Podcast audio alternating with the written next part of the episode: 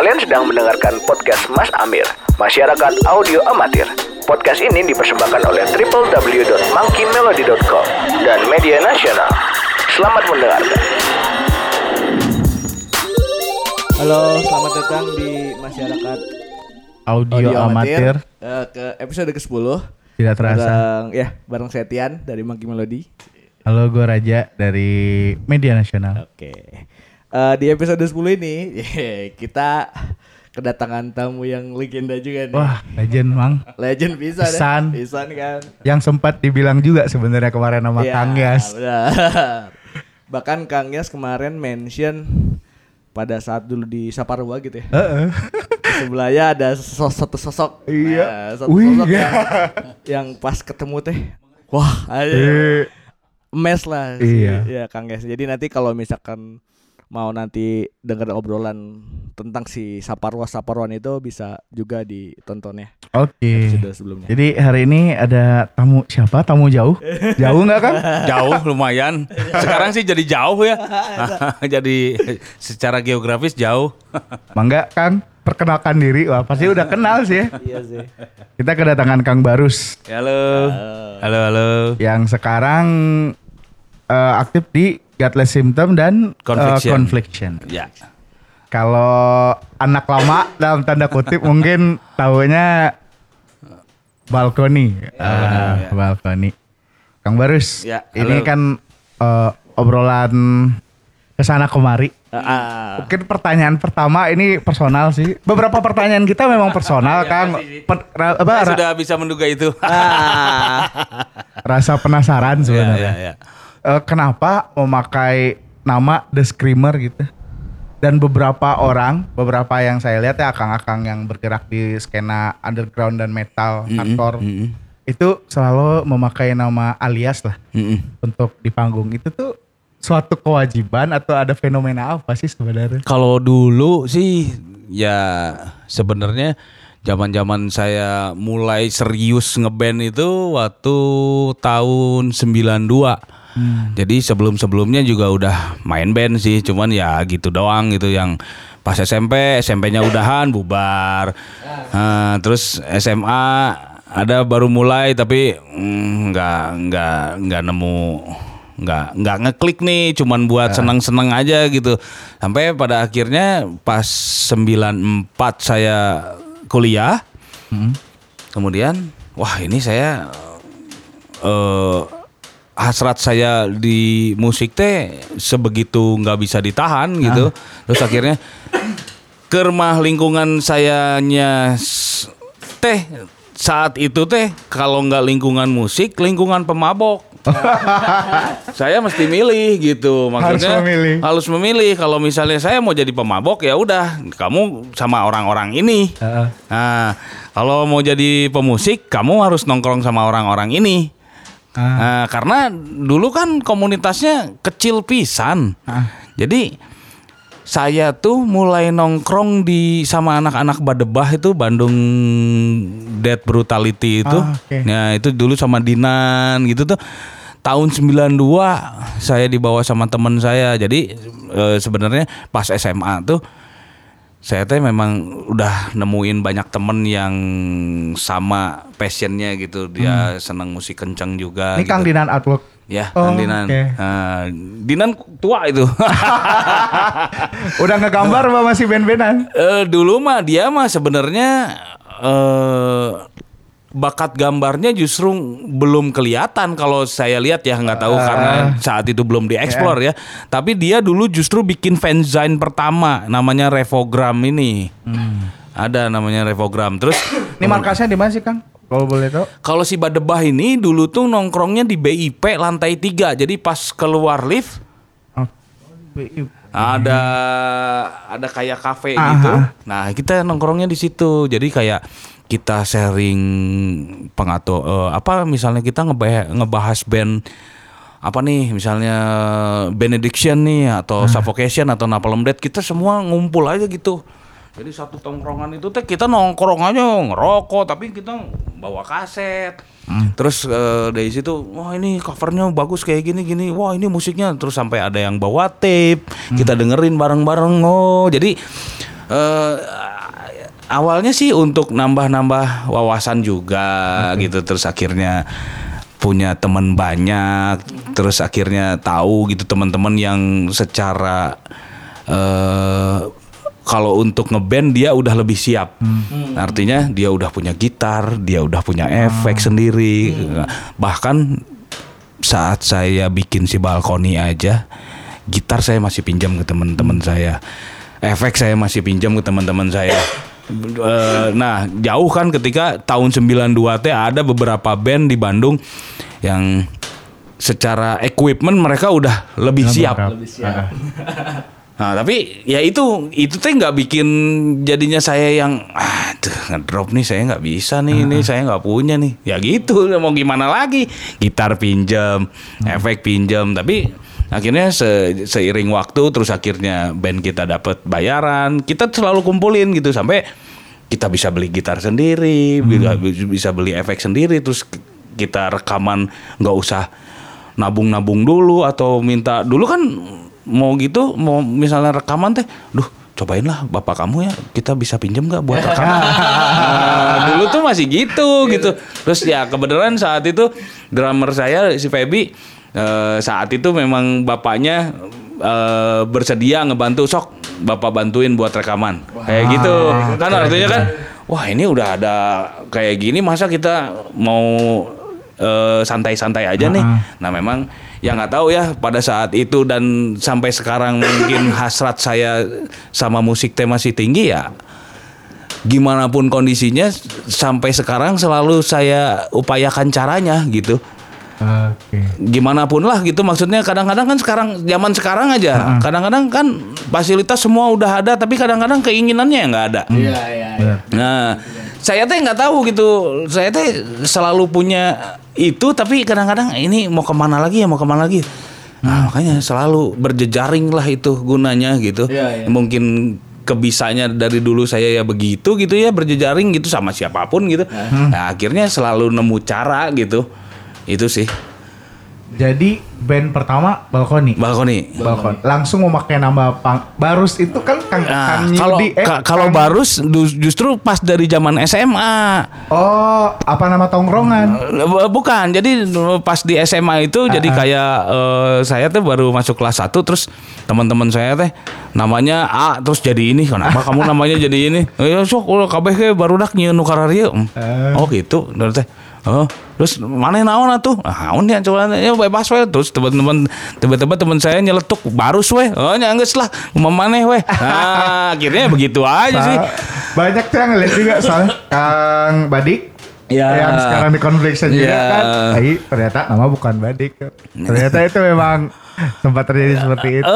Eh, jadi nggak tahu sih ya kalau misalnya orang zaman dulu pakai Elias ya yang pakai Elias pakai yang enggak ya enggak juga sih kayak Aryan gitu Robin gitu dulu Marcel gitu Ah. nggak pakai nama Open Elias ya? juga iya ya maksudnya ya mungkin secara kebenaran aja gitu ya dan saya juga sama si Badik ya dari dulu juga jadi memang beda SMA tapi satu tongkrongan sama Ah. Badik tuh satu angkatan juga.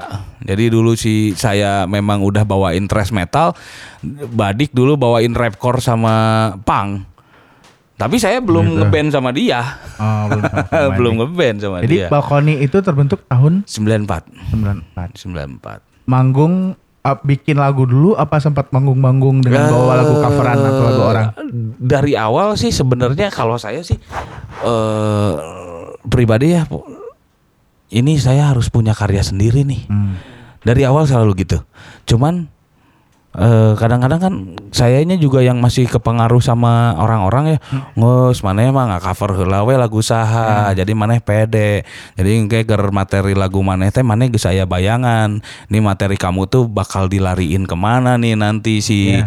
corak si bandnya bla bla bla. Akhirnya dulu saat itu kita nge-cover si Fate No More eh Biohazard, Psychovitol awal-awalnya tuh bahkan si Frente yang Frente. Frente, yang. Bizarre Love Triangle itu yang Iya, iya, awalnya. iya. Ah, kita bawain versi hardcore-nya saat itu oke. gitu gitu. Jadi terus ada satu lagu daerah dulu yang memang akhirnya melekat sama banyak orang saat si Balkoni muncul dengan lagu itu. Lagu yang Punten Mangga itu. Jadi kayak lagunya tuh kan kayak Punten Mangga, Ariga, Gatot Kaca, Arica, Oh, iya, iya, Cawa. Nah, iya. Itu tuh kita aransemen ulang jadi di ya maksudnya kita pakai sesuai musik yang kita bawain terus akhirnya memang sa- pada saat itu tuh orang-orang tuh yang memang oh anjir lagu iya. Nah, terus akhirnya tuh yang tiap panggung tuh orang-orang pasti minta lagu itu. Minta minta lagu itu sampai akhirnya kita tuh terkenalnya karena bawain lagu itu Oh malah di situ Ah, awalnya. Malah awalnya dari situ, malah kita tuh nggak terkenal karena kita ngecover lagu misalnya dari band A. Kan kalau zaman-zaman kita teh banyak band yang misalnya band apa ya, Safarofield dah. Nah, Safarofield itu memang band bagus, tapi memang eh, dia belum punya materi banyak, tapi dia banyak ngecover lagu Psikovital. Hmm. Nah, terus kayak si Sendal Jepit. Ya, Eh, Sendal Jepit. Materi belum terlalu banyak tapi saat itu dia memang mengcover lagunya Bad Religion. Nah, kayak kayak gitulah. Memang banyak yang seperti itu gitu Hmm. memang ya mungkin untuk apa ya? Awalnya ya eksplorasi ya. aja kali ya. Awalnya oh ini band saya tuh kayaknya cocoknya di sini Hmm, nih. Nge-covernya aliran-alirannya model-model kayak gini. Hmm. Nah, kalau si Balkoni dari dulu tuh akhirnya walaupun kita dua tiga panggung awal bawain lagu orang tapi pada kemudian yang yang orang cerna tuh oh ini band yang bawain Punten Mangga sama lagunya si Frente. Hmm, malah jadi ciri khas jadi trademarknya si Eh, Balkoni. Saat itu ya begitu. Oke. Heeh. Terus dari situ ah udah aja bikin materi, bikin materi. Akhirnya 95 kita bikin EP belum dikeluarin. Terus kemudian bikin lagi materi. EP lagi belum dikeluarin juga terus akhirnya ah ini kalau nggak dikeluarin sayang juga. Ya udah kita keluarin aja. Album pertama tuh si Balkoni Instant Justice. Ada old side ada new side. Old side-nya itu yang rekaman tahun 95 new side-nya ini yang rekaman tahun 96 Oh, gitu. Jadi memang secara karakter kalau dulu kan eh, kaset itu side A side B. Ya, ya, nah itu jadi ya udah kalau old side ini kita simpen di side A. Ah, Oke. jadi orang ngedenger teh misalnya orang denger nih side A nih, terus tiba-tiba oh gini nih soundnya, nih, oh ini- terus tiba-tiba habis side A-nya, terus tel side B, loh kok ini soundnya beda? Hmm. Ah dari situ memang oh ini old side, oh ini new side-nya. Nah, orang mikirnya jadi old school sama new school. K- Karena saat itu memang fenomenanya memang lagi rame bahwa hardcore itu old school sama new school. Kalau old school itu yang memang eh, basicnya ke hardcore New York yang tahun 80-an akhir kayak Manor Trade, Gorilla Biscuit, Psikovital ya yang ya, sejenis begitulah. Kalau New School itu kan masuknya ke kayak band-band Eropa hardcore gitu. Kayak Rikers, Brightside. Nah, kayak itu memang masuknya New School. Cuman ya itu orang mah nangkepnya begitu. Oh, old side itu Old school. Old school, new side ini new school. Kayak gitu. Oke.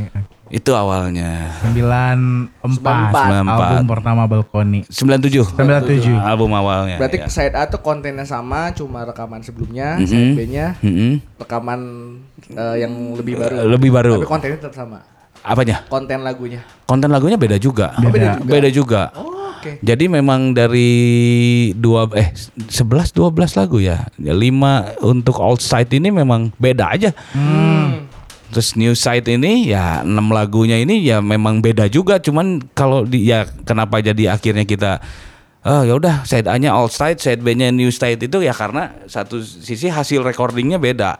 Walaupun pakai alat yang sama Oh. saat Oke. itu. Jadi kan dulu tuh kita tuh rekaman pakai test cam 8 track. Wah, anjir ya ya ya ya. ya. Yang kita teh harus kayaknya. Masih 8 track bayangin. yang kita teh harus dituntut yang kalau kita terus salah Heeh.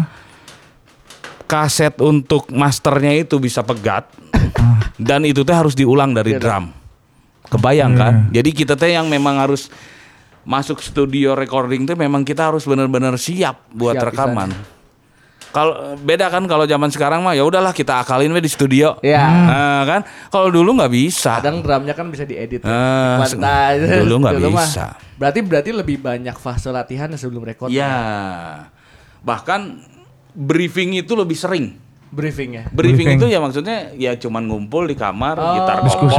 kopong, gitar kopong, Workshop. rekam pakai Walkman. Oke. Terus dari situ dipelajarin, dicari liriknya juga dulu Hmm. sama-sama cari cari. Walaupun ya eksekusinya ada di saya gitu, tapi ya emang maksudnya semua dikerjain tuh ba- bareng-bareng gitu. Terus Hmm. oh ini ngepasinnya masuknya gini, ngepasinnya masuknya gini, ngepasin gini. Oh ya udah. Ah, kira-kira udah siap nih, terus akhirnya direkam ulang lagi pas briefing waktu pakai gitar akustik juga gitu. Misalnya gitar akustik, gitar akustik terus saya eh, vokal gitu terus ini Walkman di sini set rekam. Saya juga udah mulai masukin nih model-modelnya. Saya nanti masuk-masuk vokalnya kayak gimana. Nah udah situ dengerin. Wah udah oke nih. Ayolah kita bawa ke studio latihan. Hmm, bawa latihan. baru ke studio latihan. Oh, oke. nah walaupun memang prosesnya eh, tetap aja lama gitu ya. Tapi paling enggak kita udah bawa dari rumah teh udah memang udah sedikit siap lah untuk masuk studio. Nggak terlalu yang hmm, yang mana ya? Nanti lagunya teh mau yang kayak gimana teh Iya, nah kan jadinya kan dulu mau masuk studio walaupun hitungan sejam 7.500 juga tetap aja.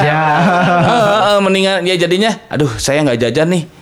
Tapi kit- bisa kita latihan tapi saya nggak jajan terus saya ke studionya jalan kaki.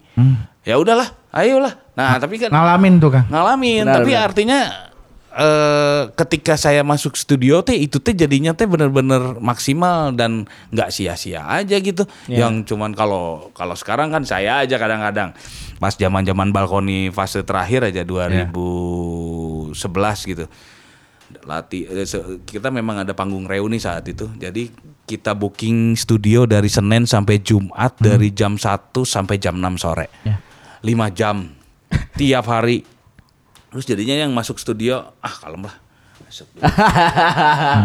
memang jadinya teh kita ngalamin juga akhirnya yang oh santai teh kayak gini kali ya. Udah kebanyakan duit tuh kayak gini kali ya. Padahal ya memang karena ada yang ngebayarin aja gitu jadi kita sembarangan gitu. Ya ya ya ya ya. Tapi masa-masa yang gitu tuh emang emang jadi buat si band teh jadi pisahan ya maksudnya teh banyak ngumpulnya Ya. jadi sebelum latihan teh ada briefingnya Ya, bahkan ya ya. habis itu latihannya Nah. intens di ya terus memang studio. mental yang keuji Mental akhirnya. ya. Ah. Akhirnya begitu gitu karena kita kan ngelala- ngelaluin proses-proses kayak gitu gitu yang briefing, yang latihan, terus kita yang memang kita harus pegang konsekuensi gitu gitu ketika me- kamu misalnya ngeband dan saya tuh dari dulu orangnya memang gitu misalnya ini band berlima nih kamu kita saya nggak akan mempersulit saya nggak akan berusaha jadi diktator tapi paling nggak sok kita ngeband ini mau ngapain Ah, misalnya dari lima ini sok ini kesepakatan kesepakatan kesepakatannya kayak gini ya. Ini kita mesti briefing seminggu dua kali nih. Terus misalnya dari seminggu dari seminggu kita mesti dari briefing dua kali ini kita eksekusi misalnya latihan sekali itu mesti. Dan itu yang mesti dipatuhin. Ya. Ini kira-kira teman-teman pada sanggup nggak kalau kayak gini? Nah itu kalau saya sih dari dulu selalu berusaha nanemin itu sama teman-teman gitu ya.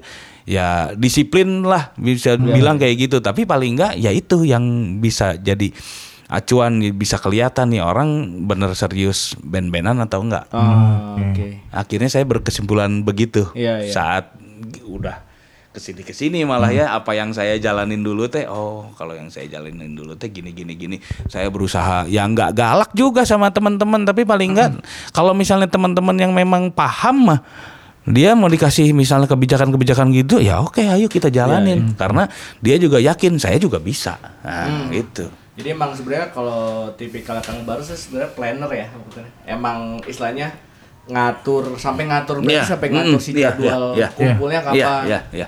Oh gitu ya keren banget. sampai band yang sekarang lagi dijalanin juga gitu Kayak gitu juga. Ya, kayak gitu juga. Walaupun ya maksudnya sekarang mah kan eh, beda kondisi ya. Nah, kita eh, bisa eh, misalnya ngobrol cuman di WhatsApp. Nah. Tapi paling enggak apa yang kita obrolin tuh kita nggak ketemu juga tapi paling enggak poin-poin kuncinya tuh yang harus kita jalanin tuh apa? Oh. Ini plan-plannya itu kita mau gimana itu harus jalan. Walaupun misalnya secara eh, ketemuan kita jarang ketemuan. Harus Ada jalan. kesibukan masing-masing. Mm-mm. Ini ya mau gimana? Iya. Ya kan? Kondisinya udah beranak semua. ya. Tapi Prioritasnya beda ya. Eh, prioritasnya Ya, ya, beda. ya. Tapi kalau saya mikir ini harus jalan ya ini jalanin. Iya. Oke. Mesti harus ada ya keseriusan ya maksudnya profesionalitas itu walaupun secara finansial mah belum menunjang secara profesional mah gitu ya. Cuman saya mah berusaha ngejalanin seprofesional mungkin aja gitu apa yang saya bisa lakuin gitu. Maksudnya paling enggak orang bisa lihat gitu. Maksudnya ini band baru tapi stepnya tuh ada yang udah dibikin gitu. Iya, iya. Nah, kalau misalnya kalau kayak gitu kan dengan harapan orang saya mah mikirnya orang lain bisa lihat terus bisa mengapresiasi teh. Oh iya ya band ini mah walaupun baru tapi apa yang udah di, direncanain teh semuanya jalan. Itu kan bisa naikin bergen buat si band. Iya, iya. Nah, saya sih mikirnya gitu aja sih. Nah, eh, ini ini pertanyaan istilahnya saya pisan gitu ya. Itu itu menampar Ah. anak-anak muda sebenarnya kan dalam artian teh eh, kan sebenarnya kalau dari dari istilahnya bensinnya Akang dari dulu nih. Mm. Dari istilahnya dari 94 sampai sekarang kan itu banyak masa perubahan. Tadi kan ada prioritas dan kawan-kawan. Bisa sampai sekonsisten ini, bisa sampai istilahnya semangatnya, spiritnya masih sama, terus masih menerapkan istilahnya kedisiplinan tadi gitu. Nah sebenarnya bensinnya apa sih kalau kalau tadi misalkan kayak misalnya secara finansial ada konteks belum menunjang tadi ya. Nah itu sebenarnya apa sih bensin terbesar buat Akang sama misalkan sama teman-teman juga yang masih ngeband ini tuh? Kira-kira sampai- Eh karena saya pikir gini eh ada beberapa temen yang berpikir cuman bahwa ngeband itu udahlah sampai saya beres kuliah aja. Habis itu. Oh, Ah, Oke. Udah habis beres kuliah mah ya udahlah saya kerja kantor, saya nikah, Hmm. menjalani rutinitas normal mungkin ya. Nah sementara kalau saya nggak tahu itu mulanya dari mana, tapi ketika saya kuliah beres, beres saya kuliah. Ya. kalau misalnya mau dibilang beres, kalau misalnya kalau eh, saya S1 4 tahun, Ah, beres. Ketika saya maksudnya, tapi saya dibilang kuliah rajin enggak juga. tapi ketika maksudnya saya maksudnya nih gitu ya karena prinsipnya eh saya bulan depan ujian nih, UAS nih atau UTS nih. Ini bahannya ini ini ini. Wah, kira-kira ah saya paham lah yang kayak gini nggak usah kuliah deh. Ngejar absen aja, nitip absen.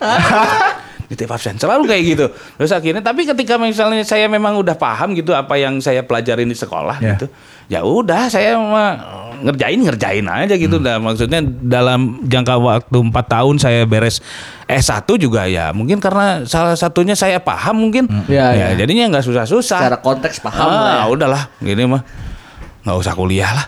Udah aja kita main band misalnya habis habis tur ke mana gitu dulu sama si balkoni senin ada, ada- sel- selama itu nggak ada ujian ah santai weh.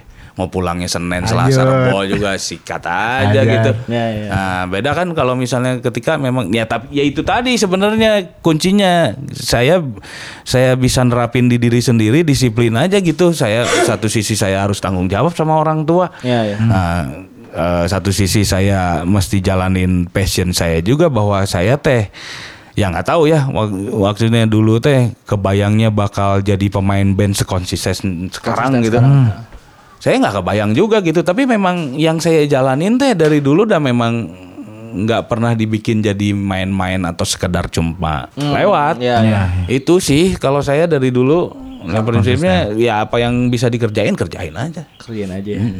Pertama ya berarti passion terus emang tipikalnya Kang Barus kalau mengerjakan suatu maksimal aja. Iya. Iya. Secara karakter emang konsisten kayak. Konsisten banget ya. Heeh. Mm. Kang dari tadi kan sering kita membahas balkoni nih. Hmm.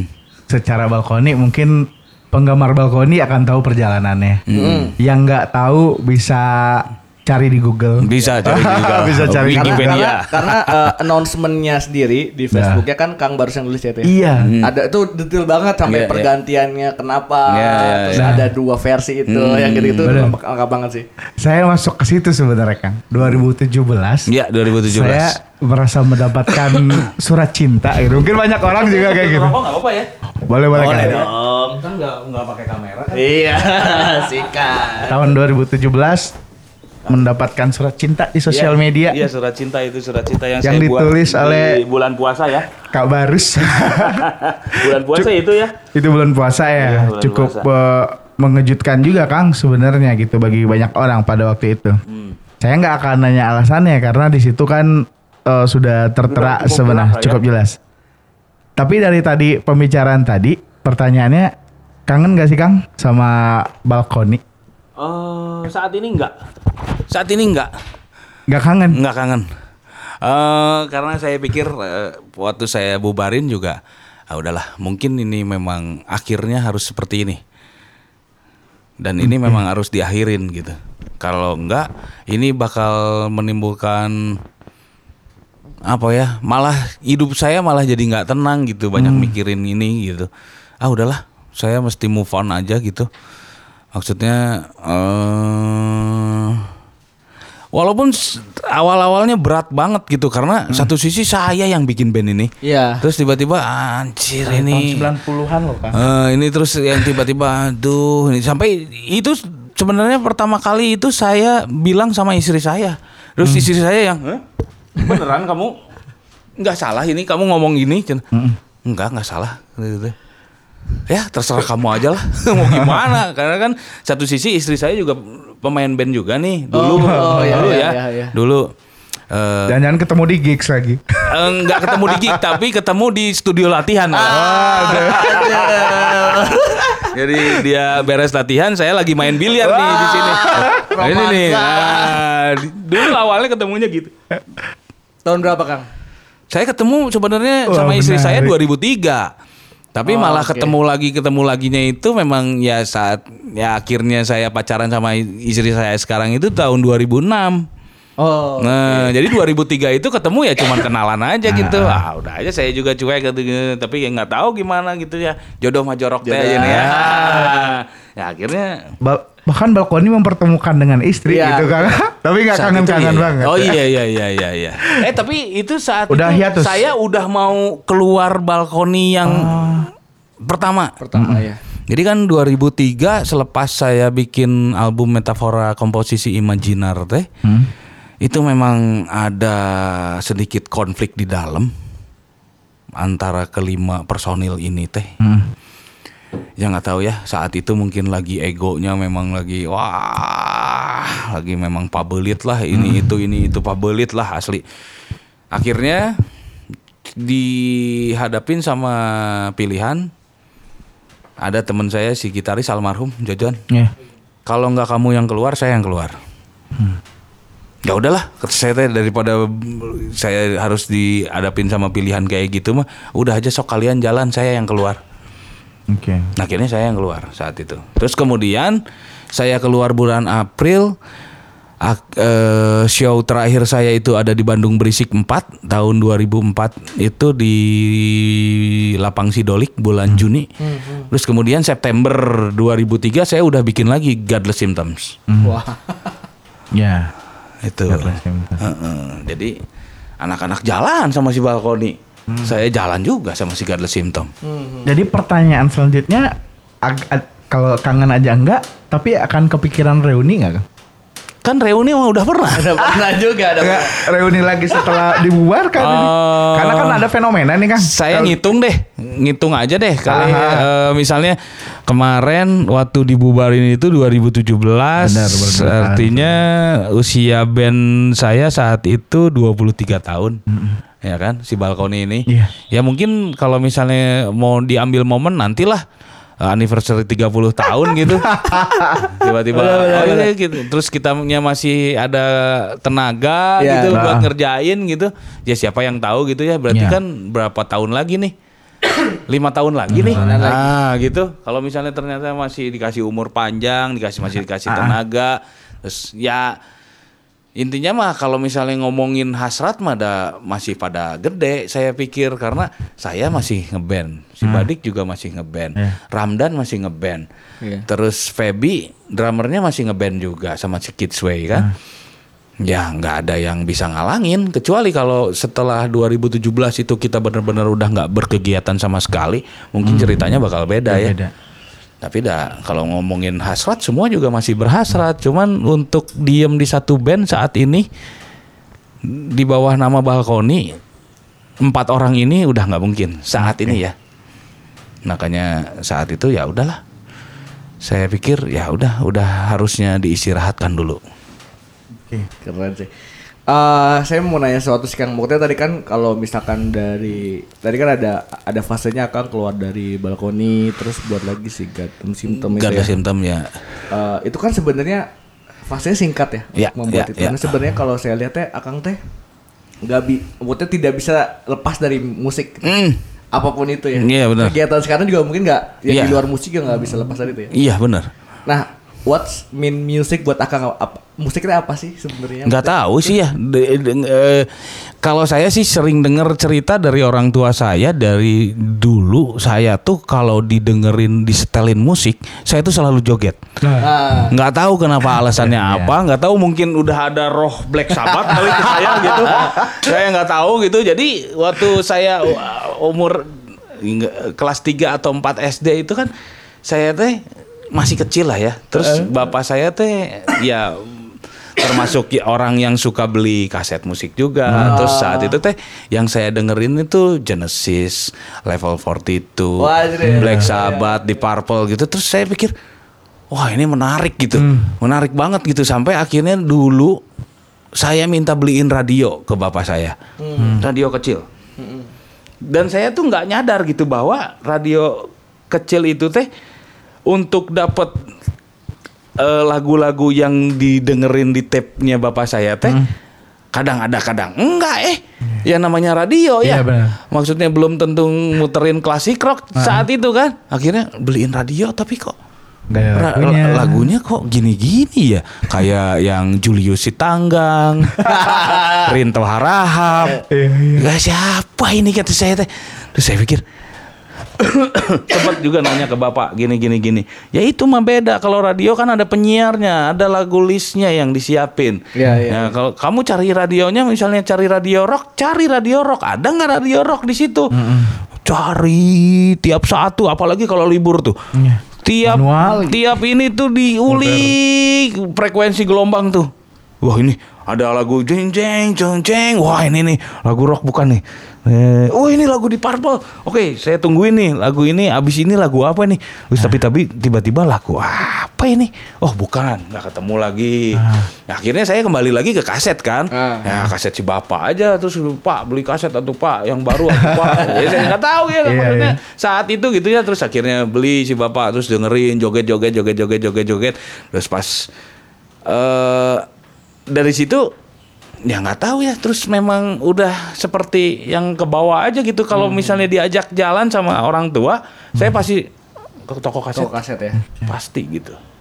Ya mungkin udah ya gitu udah ada Mendarah daging. nah disebut orang tua turunan seniman enggak Nggak ada. Nggak juga? ada juga orang tua mah basicnya kesehatan semua Oh, gitu. iya malah kesehatan semua Anak jadi musisi. anak jadi musisi malah ya gitu terus akhirnya jalan jalan jalan jalan terus akhirnya nah si balkoni ini awalnya dulu tuh gitarisnya itu adalah om saya. Tapi usianya lebih muda dari saya Oh, ya ya. Ah, jadi waktu awal-awalnya tuh kalau si balkon itu jadi saya tuh tiap lebaranan kan- selalu ke Margahayu nih karena nenek saya ada di sana kan. Nah, ke Margahayu terus awal-awal mah waktu zaman SD mah belum kepikiran gitu ya. Terus tiba-tiba pas tahun 94 itu ingat saya masih ingat. Jadi dulu tuh pokoknya lebaran tuh September atau Oktober gitu. Terus saya otomatis kan saya keluarga tuh pasti ke sana nih. Iya. Nah, terus lihat nih si om saya tuh lagi main gitar. Nah, agak-agak mainin Rancid lah, Green Day lah, apalah gitu saat itu tuh. Wah, terus saya teh punya gitar listrik nggak? Kata Saya teh Nah, ada, terus bisa lah, bisa dibikin lah. Kenapa gitu? Yuk bikin band. Saya teh bandnya kayak gimana? Kayak Fate No More, si Vito. Wah kayak gimana tuh? Cina. Coba bawa kasetnya ke sini. Ya sok kapan kete- kita ketemuan? Kira ketemuan lagi, dengerin. Wah ayolah kayak gini mah. Nah, sampai akhirnya ya itu. Terus orang tua saya lihat, nenek saya juga lihat. Ah. Wah ini anak ngapain nih terus ini, ini. Akhirnya ya pas jalan tuh mas jalan eh, main band sama Andres. Andres kan namanya.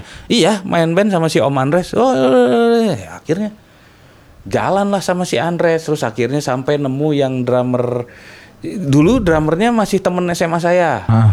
jadi drummernya Injected sekarang. Itu tuh drummer pertama si Balkoni. Oh. Nah dari situ ya, terus akhirnya si drummer injected ini saat itu keluar, terus, duh cari drummer nih kata saya teh, duh ada temen temen SMA saya kata si Andres ini. Jadi kan dulu saya kuliah di STBA. Ya, Nah, om saya ini sekolahnya di SMA Pasundan 2. 19. Heeh, deket juga kan. Heeh. Terus jadinya ketika saya lagi nggak kuliah, terus pas dia bubaran saya main gimana, terus akhirnya dikenalin nih drummer gini gini gini. Oh ya tuh sok, oh dia punya eh, snare, dia punya double pedal. Wah, bagus itu kata saya. Saya pikir kan saat itu ya Iya. orang tuh langka gitu Langka punya equipment. Iya, ya. makanya. Wah, udahlah. Oh, iya, cok cobain latihan wah cocok nih. Nah, akhirnya jalan lah sama yang formasi sekarang teh. Maksudnya tertata ini itunya gitu. Terus Hmm. eh, satu sisi dr- eh, si drummer itu eh, sedikit banyak paham grafis. Nah, artinya iya, ketika iya, iya. saya pengen ngeluarin stiker sendiri atau kaos walaupun nyablon sendiri itu udah paham gitu. Nggak usah jadi nyuruh nyuruh ke orang, Orang lagi. bikinin lah bikinin kayak gini. Ah, karena Iya. drummer aing bisa ya artinya kan ada ada ada satu poin plus nih maksudnya di band saya saya bisa ngeluarin merchandise sendiri nih Iya, kayak iya, gitu iya, kan iya. udah udah jadi kayak dari sananya juga begitu gitu nah ketika saya nemu partner band yang bisa begini kan senengnya bukan main Iya. gitu Sampai akhirnya dari situ saya nongkrong di jalan di Tauku Umar terus kemudian saya bikin kompilasi brand beverage. Itu tuh ada 23 band punk hardcore dari Bandung yang saya kumpulin tahun 98. Setelah album pertama si Balkoni, ma dari situ adanya label Harder Records. Itu cikal bakalnya Kom- dari kompilasi ini. dari kompilasi itu. menarik ya maksudnya di di zaman itu tuh maksudnya eh, untuk kolektif tuh udah sangat maksudnya emang emang cikal bakal di Iya. zaman itu ya sebenarnya kayak iya, betul. kayak Kental sekali. kolektif terus kayak kayak Kang Barus kan mengkurasi banyak band. Nah, itu sebenarnya prosesnya gimana Kang? Maksudnya ada tanda kutip apakah mereka dulu sudah punya yang udah punya album dulu atau single dulu dikeluarin? Eh, kan kalau misalnya sekarang nih saya misalkan belum punya single aja udah bisa woro-woro di sosial Iya, iya, media iya, gitu iya, ya. iya. Nah pada zaman itu tuh apakah Kang Barus mengkurasinya lewat studio musik gitu ya? Nah, kalau kalau dulu kebenaran dari 23 band ini kan ada band yang secara umur dan secara ini dia udah established. Oh, Nah, kayak si Pupen, bukan. Full of Faith. Heeh. Terus kemudian Balkoni lah hitung aja. Balkoni, Sapporo Field. Terus kemudian Homicide. Itu Homicide. tuh. Iya, iya. Jadi saya ketemu Ucok di jalan terus saya ajakin kompilasi terus kemudian dia masih punya DAT. Ayolah, ikutan. Saat itu gitu. Eh, terus akhirnya ini band ini udah established nih. Hmm. Saya pikir ah udahlah, maksudnya mereka juga udah punya materi dan mereka juga mau ikutan kompilasi yang saya bikin. Hmm. Iya, iya. Saat itu tuh saya belum berpikir bahwa ini harus jadi program kolektif, belum. Oh. Bahkan dulu tuh memang ini mah kepengen saya, weh, pribadi. Keren. Heeh, dari situ teh. Terus saya kan nongkrong tuh memang di kios dulu teh. Hah? Modelnya tuh kios-kios aja gitu. Misalnya kios Teuku Umar, kios Hasanuddin. Terus kios mana, kios Ya. mana, kios mana. Dulu tuh memang basicnya kios. Jadi kan bedanya sama sekarang mah kan kafe lah, apalah apa. Ya. Kalau dulu memang basicnya kios. Terus memang anak-anak SMP, SMA saat itu gitu. Kios teh warung atau Iya, kios warung Oh gitu. nongkrong aja di situ gitu. ngebahas apa pun gitu. Nah kebenaran saat itu memang eh ada banyak anak SMP SMA dulu tuh memang anak tang, eh, tangkringannya anak Taruna Bakti, anak SMA 5, anak BPI yang memang pada saat SMP-nya bareng-bareng. Terus nongkrong di kios yang sama, terus kemudian dia tuh ya eh, alhamdulillah gitu mereka teh fansnya si Balkoni saat itu. Oh. Terus kemudian dia juga ada keinginan kan buat bikin band kan saat itu tuh masih gejolaknya kan masih wah tinggi tingginya tuh. Terus akhirnya sok atuh kalau punya band mah ya saya punya band gini gini. Nah sok saya mau bikin kompilasi nih. Sok saya direct satu satu. Wah. Jadi misalnya saya ada jadwal nih, eh, misalnya kayak band Take a Stand atau Ignorance atau siapa Second Phase gitu sa- saat itu. Saya ada jadwal jam segini sampai jam segini di studio ini. Oh ya udah, saya datang. Saya datang, saya saya ngobrol sama operatornya, ini bandnya tuh mau di rekam live materinya gini gini gini gini gini terus saya yang di sini yang ngedirect mereka gimana paling enggak biar nggak ada salah waktu dia rekaman karena ini kan rekamnya live Iya iya iya. Ah gitu. Oke. Terus akhirnya saya perhatiin satu-satu. Kalau ketika gagal ya udah berhenti, ulangin lagi. Sampai akhirnya dapat kemudian kekumpul lah 23 band ini saya bikinlah kompilasi itu. Bahkan akan rela mendirect ya.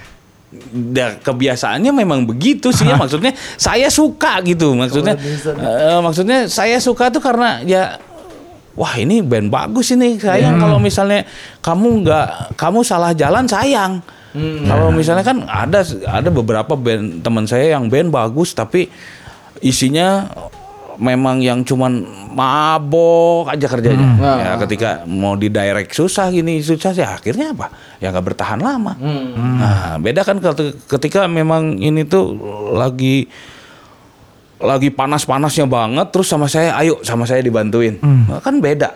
Dia bilang, oh oke oke oke. Sok saya harus gimana saya harus saya harus gimana semua di direct sama saya.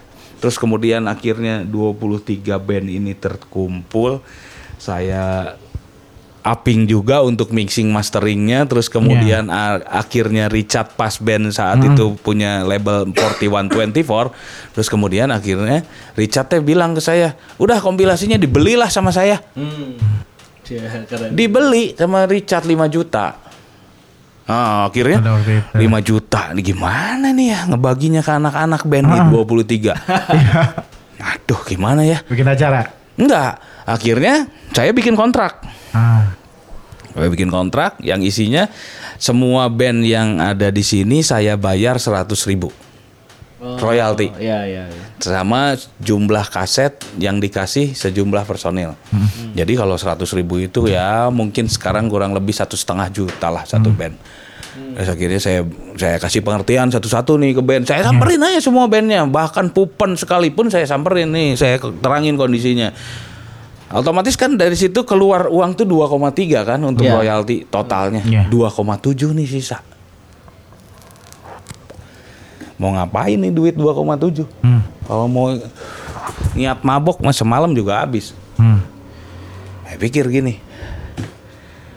Saya ngobrol nih sama Feby yang si drummer balkoni itu Iya, kan. Ini udah ada duit nih 2,7 nih. Sebenarnya sih yang saya bayangin sih saya punya toko eh kata saya. Kan dulu tuh yang punya toko itu cuman Richard doang. Di suka senang. Hmm, cobalah saya ngobrol dulu sama bapak saya, kata Feby.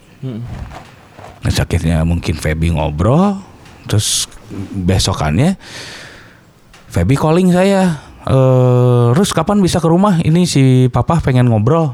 Oh, ya, tentang apa ini? Ya katanya mau bikin toko. Wah, oke oke oke oke. Samperin sama saya. Akhirnya tuh jadi eh, rumah Feby itu kan Ciamplasnya itu pinggir jalan. Nah. Terus dia agak menjorok ke dalam sebenarnya. Jadi ada garasi mobil. Oh. Nah, oke. Itu juga untuk jalan gang sebenarnya, jalan gang. Terus akhirnya sama bapaknya sama bapaknya, ya udah Om bikinin toko ya. Jadi bentuk tokonya itu kayak rel kereta eh, kayak gerbong kereta. Oh iya iya iya. Jadi se- cuman ukuran 1 meter 20 kali 6 meter gitu. Meter panjang gitu. Terus Ya. dibikinin lah toko. Toko apakah dulu? Kira. Udah dulu teh kosong aja gitu kan. Heeh. Wah ini tuh toko udah jadi nih. Terus kita ngapain ya? Heeh. Nah, terus saya kan dari situ masih ada sisa duit nih 2,7. Wah udah beliin etalase. Beli gantungan. Terus eh, Feby saat itu udahlah saya eh, ikut pelatihan kursus sablon aja dulu. Nge- Oh ya udah sok ikut pel- kursus pelatihan sablon, sablon stiker, sablon kaos terus akhirnya kita dapat tukang jahit saat itu. Ya udah. Eh, sama Wale juga tuh. Jadi Wale itu memang dari SMA bareng saya. Nah, terus memang saya lihatnya potensinya kenapa saya ngajak Wale, terus saya ngajak Badik juga ada ada potensi-potensi yang bisa maksimal nih di, di dua orang ini nih. Saya ajakin lah, ajakin, ajakin, ajakin. Akhirnya Wale dapat tempat jahit, terus akhirnya tahu beli bahan di mana. Oh yuk, yuk beli bahan ke tukang jahitnya ini jadi eh, potongnya kayak gini kayak gini kayak gini. Oke jadi yang sebagian kita jadiin polosan aja terus sebagian kita sablon apa hardernya apa terus logonya apalah. Dipasang lah terus akhirnya wah udah kayak toko nih kata saya. Nah, eh, terus ini ngekumplitin barangnya gimana nih Nah saat itu si Balkoni mau manggung di Bali. Terus kan di Bali memang terkenal gitu Di pasar Sukowati itu memang banyak aksesoris yang bisa kita jual lah. Terus akhirnya beli gelang Rosario, kalung Rosario Terus kayak wax gitu kan. Dulu banyak temen juga yang rambutnya di dreadlock sendiri Iya, gitu iya, kan. iya. kan pakai wax wax itu kan wax buat surfing malah kan Oh, gitu. iya jadi wax buat surfing yang biar nggak licin Iya. itu jadi eh, rambut itu di gini disasak disasak sasak sasak sasak sasak dikasih si lilin ini wax ini ditutupin pakai aluminium foil baru dibakar Waduh. Lalu dibakar, sambil dipegang, pegang, pegang, pegang, pegang, bakar lagi. Habis itu cek, cek, cek, cek, cek, cek, cek, cek, cek, buka. Jadi dreadlock. Di. Eh, Jadi dari situ tuh memang ah, banyak yang jualin. Terus saya pikir ini apa lagi ya? Terus dari situ tuh memang banyak itu teman-teman dari yang ya saya bilang tadi ya fans-fansnya si Balkoni gitu ya dulu dari SMA 5, SMA 3, SMA 1, SMA Taruna Bakti terus pada main ke toko. Wah, ini banyak barang, woi, woi. Terus kan yang notabene mereka teh orang-orang berkecukupan lah. Jadinya tuh yang, oh saya beli ini, saya beli ini. Waduh, saya baru seminggu buka, Iya. toko barang udah nggak ada. Waduh. Bingung kan? Ah. Waduh, ini memang ini artinya ada peluang bagus di sini. Iya. Nah, terus kemudian dari situ kan memang saya juga dekat sama teman-teman nih, teman-teman yang seangkatan sama saya itu yang bikin 347, Hmm, iya. bikin oval, Iya, iya. terus eh, indikator sus saat itu Hmm. awal-awalnya, terus kayak banyaklah brand saat itu kayak no label stuff gitu. Jadi banyak dulu tuh memang brand-brand clothing teman-teman yang memang basicnya berangkat dari skateboard ya, dari Iya, anak-anak iya. taman lalu lintas. Akhirnya mereka nitipin ke toko saya. Dan edan tambah edan. Jadi satu bulan itu dengan eh, potongan konsinyasi 10% sebulan itu 8 eh 8 6 orang masing-masing bisa gajian 350 ribu per bulan saat itu. Itu teh udah gede pisan om di zamannya teh jadi maksudnya, wih punya duit tuh. punya duit." Oh, jadi maksudnya terus dari situ teh kepikiran lagi nih gimana nih caranya nih biar nggak gini-gini aja nih biar duitnya tuh kita bisa alokasikan buat apa buat apa. Iya, Terus akhirnya Udah deh, simpelnya kita bikin divisi aja dari si harder ini. Ada harder recordsnya, ada harder store-nya, ada har- harder merchandising-nya, ada harder artwork-nya. Nah, Oh, nama harder- tokonya Harder. Nama tokonya harder. Si harder artwork ini yang megang Ucok sama Feby. Ucok Oh, misalnya. jangan saya. Harder merchandising ini yang pegang Wale. Nah, harder staff ini yang pegang almarhum Jojon sama Badik. Saya yang pegang records dari dulu. Kang Badik waktu itu Savarofield. Savarofield saat itu. Cuman memang di pelaksanaannya mah dah si Badik banyak justru ngebantuin si Balkoni. Karena dah terus terang si Balkoni mah seminggu bisa empat kali manggung juga. Dibandingin sama si Safor yang kadang-kadang kadang-kadang sebulan empat kali yang kadang-kadang sebulan malah nggak ada. Yang di kalau misalnya dibandingin tuh sama si Balkoni jauh pisan lah. Eh, jam terbang manggungnya gitu. Makanya memang ya ke rumah satu tim sama- sama-sama di harder terus dia dia tiap hari di situ tahu anak-anak balkoni kayak gimana akhirnya ya ketika ini nggak bisa eh ya udahlah kurang di bantuan akhirnya terus jalan gitu. Terus akhirnya kita ngerilis si Full of It, ngerilis si Decay, ngerilis Injected, ngerilis Under Control, ngerilis kompilasi lagi, terus ngerilis album Balkoni lagi yang berikut-berikutnya. Itu Udah- semua udah harder itu? Itu harder semua itu. Gokil sih, keren bisa. Sebenarnya secara nggak langsung duit yang dari dulu. Istilahnya kalau menurut saya mah kalau di pandangan saya kan Kang Barus teh visioner pisan gitu. Jadi duit misalkan tadi bikin kompilasi Hmm. ber- berinisiasi lalu tiba-tiba ada ada Yang yang mau invest Ah, ya. invest kan. iya, iya. Terus bagi rata royalti terus sisanya uangnya diinvestasikan lagi ke toko Hmm, gitu yang iya, mana iya. tokonya makin rame terus juga dilempar lagi ke ekosistem. Iya, Padahal itu keren pisan maksudnya Hmm, artian secara secara itu tuh kayak dapat uang dari musik di, ke- di ekosistem musik lagi gitu ya. Maksudnya bahkan sampai ngerilis teman-teman gitu. Iya, Teman-teman rilis yang terus iya. Bahkan enggak harus ada yang terus kita rilis. Iya, iya. Mau itu rilisan fisik dan dulu mah memang rilisan fisik teh memang kita teh dah pemain band teh memang harus mikir kalau kamu nggak ngerilis rilisan fisik ya udah kamu jangan jadi pemain band. Hmm. Udah dulu mah gitu. Eh, kalau cuman mau jadi band cover mah udah aja kamu jadi band pop jadi band top 40. Iya, iya. Itu kan jadinya itu yang sedikit banyak membentuk mental anak-anak. 90-an tuh seperti itu. Keren bisa. Iya. Ah, nah, apakah di zaman sekarang ini kan 2019 ini tuh pergerakan itu tuh kalau di sisi teman-teman underground Iya. atau metal tuh masih ada nggak sih orang-orang seperti Kang Barus bahkan penerusnya nih kalau dilihat dari Kang Barus sendiri Eh sebenarnya sih kalau semangat-semangat kolektifnya tuh eh sekarang tuh orang teh udah punya varian dan pembenaran masing-masing ya. Ah.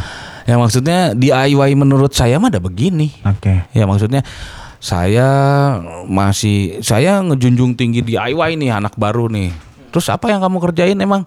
Ya saya bikin YouTube yang kontennya seperti ini, seperti ini, tidak melibatkan korporat, tidak melibatkan sponsor. Artinya kan sebenarnya definisi si DIY-nya ini yang artinya meluas, ya kan? Ya saya mau mau ngomong wah ini mah nggak DIY ya, nggak Ah. bisa gitu juga Ya, benar. ya kan artinya ya ketika si definisinya ini meluas ya sebenarnya mah ay, saya mah yang penting mah semangatnya ini bener-bener masih kejaga dan prosesnya itu yang harus di bener dinikmatin gitu kadang-kadang orang udah baru bikin apa sekali aja udah yang aing DIY aing Nah. nah. tapi ya oke oke ngerti lah kamu udah bikin ini terus bikin apa lagi Oke. ya seterusnya abis ini kamu mau ngapain ya ya Oke. ya Ya kan kadang-kadang orang teh ya saking banyaknya orang saat ini t- eh, mungkin cuman eh, sedikit orang lah yang bisa panceg lah ibaratnya. Kadang-kadang yang cuman bikin satu edisi, dua edisi terus abis itu ya udahlah.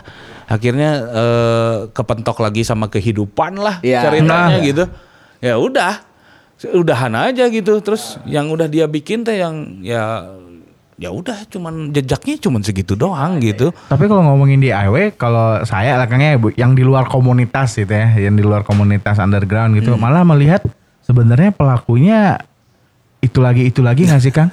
yang konsisten angkatan Kang Barus tuh masih produktif loh. Iya iya. Malah yang muncul, saya malah susah nih nyari nama yang mudanya siapa Benar, gitu benar, di Bandung benar, ya. benar. A- apakah itu karena memang regenerasinya terhambat di skena metal ini atau underground atau karena apa Kang gitu? Eh, karena melihatnya memang ya akang-akang lagi Kang Barus masih, Kang Wale masih Eh, di Cimahi siapa paling? Iya, iya, iya. Oh, X-Tap Iyalah gitu. maksudnya bisa dibilang ini memang nggak terlalu banyak regenerasi yang akhirnya menurun eh, meneruskan legasinya kita gitu ya. Tapi ya sebenarnya yang yang ngebedainnya sih karena mungkin ada di teknologinya ya mungkin ya. Kalau saya lihatnya gitu. Ya maksudnya eh, apa yang saya kerjain dulu kan ketika DIY teh yang ini ke sini, ayo kita bikin inilah, ayo kita ulik lah ini gimana caranya bisa jadi begini, bisa jadi begini. Kalau anak-anak sekarang kan mungkin oh instannya ya begini aja lah. Ah, sekarang ngapain saya mesti susah-susah? Sekarang saya misalnya tinggal begini, tinggal begini jadi. Iya, iya. Nah, sebenarnya proses itu oke lah saya hargain Ya. sebagai bentuk eh apa ya maksudnya pengembangan dari apa yang udah kita kerjain Ya, ya, dulu. ya, ya. oke lah memang seperti itu. Tapi kadang-kadang yang yang generasi-generasi sekarang ini yang kadang-kadang yang lupa gitu bahwa eh ada yang ada poin-poin yang sebenarnya lebih esensial dari itu. Misalnya kayak kamu teh nggak cuman ngerangkul eh nggak cuman bikin rilisan DIY nggak cuman bikin acara-acara DIY tapi basicnya ini kamu teh harus punya bahwa kamu teh perlunya ngerangkul beneran teman kamu teh untuk meneruskan etos-etos DIY ini yang Ya, ya, ya, ya. yang bagi saya ini krusial. Gitu. Itu yang ngebedain kalau kata saya Iya, ya. iya. Sama ya, sama mungkin kalau boleh sedikit menyimpulkan kalau tadi maksudnya kalau dari Kang Barus kan sebenarnya proses DIY-nya dulu eh, sebenarnya punya visi Iya. dan istilahnya bikin ini teh nanti ke depannya udah tahu mau Mm-mm. digimanain dan Mm-mm. impactnya kayak gimana. Mungkin tadi juga ada beberapa kasus kalau misalkan anak-anak sekarang teh karena instan dan Iya. gampang Mm-mm. Itu teh kayak nothing tulus kang ya sebenarnya. benar benar istilahnya ah ini mah effortnya nggak Ya, sebesar itu ya, ya, jadi pada saat ini gagal Ya udah. lakukan ah ya udahlah saya juga nothing tulus gitu Iya, mungkin iya, bedanya iya. gitu Ya, kali bedanya itu, tapi benar. tapi dalam artian kalau misalkan ini juga nggak nggak menurut mungkin berarti kang baru juga istilahnya terbuka untuk banyak orang untuk Betul. meneruskan itu asal Hmm. istilahnya punya visi ke depannya gitu ya. Betul, betul. dan melakukannya semaksimal mungkin Nah, kalau saya sih lebih begitu gitu maksudnya.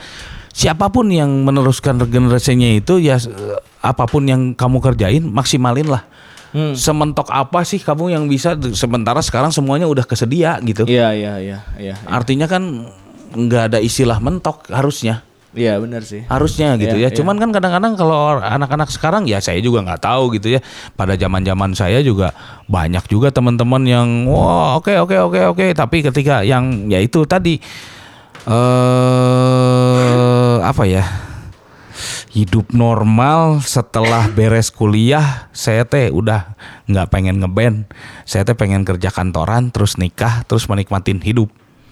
Seperti Iya, iya, kebanyakan iya. orang. iya iya Nah kan banyak juga mungkin anak-anak sekarang yang polanya seperti itu. Ha. Dan kalaupun iya ada yang nerusin etos-etos DIY ini ya bagus. Cuman kan ya ya itu tadi mesti dieksplor dieksplor lagi nih maksudnya apa nih yang kurang, apa nih yang mesti apa yang ngebedain sama zaman dulu, apa yang yang mestinya teh bisa jadi kita teh benar-benar kelihatan gitu Ah, bahwa iya, iya. yang kita kerjain teh oh anak-anak ini eh yang kerjainnya eh Iya, keren iya, eh. iya iya.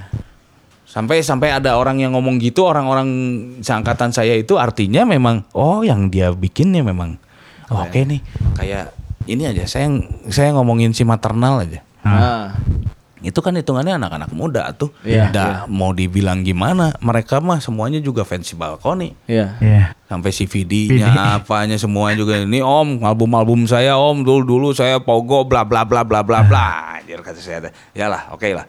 Tapi akhirnya ketika dia teh memang eh akhirnya teh berkecimpungnya teh memang di dunia yang sama ya fashionnya Yeah. musiknya terus kemudian dia bisa nge-maintain untuk zaman sekarang teh bikin record label teh kayak gini Iya, iya.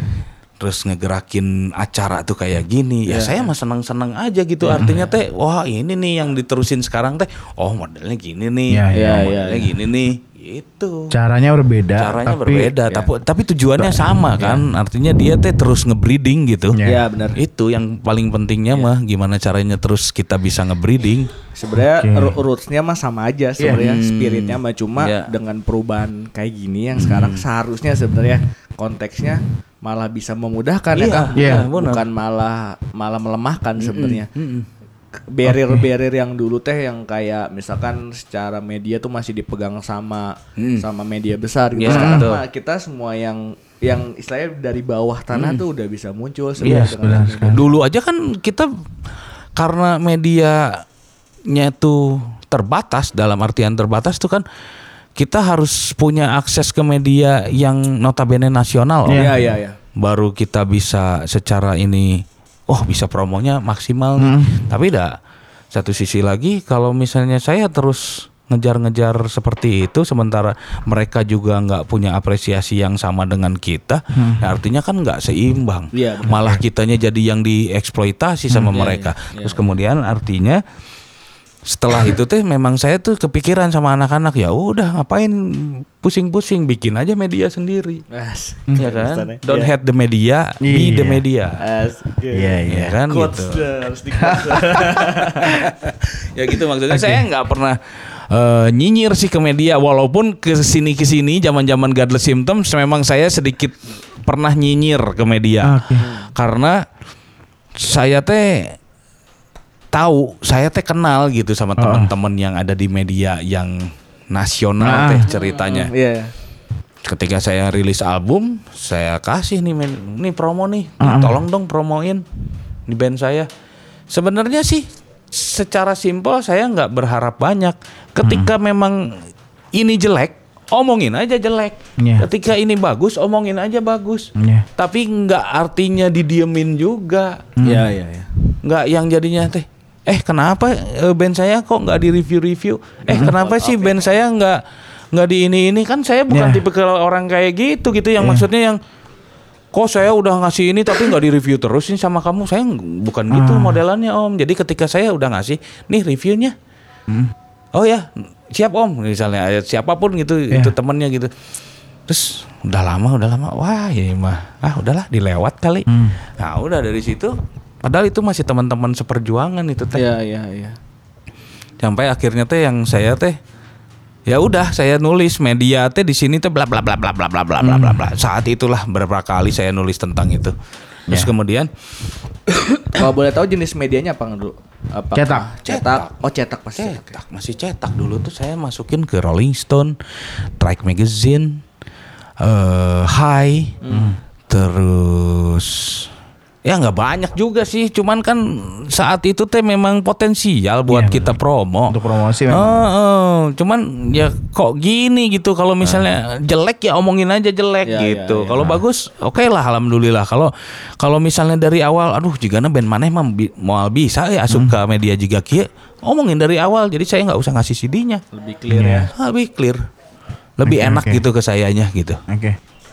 Kang, terlepas dari semua hal tadi gitu ya, konsistensi, prestisiensi sampai semua yang udah dialami lah di titik ini di 2018 2019 Kang Barus bikin project lagi Mm.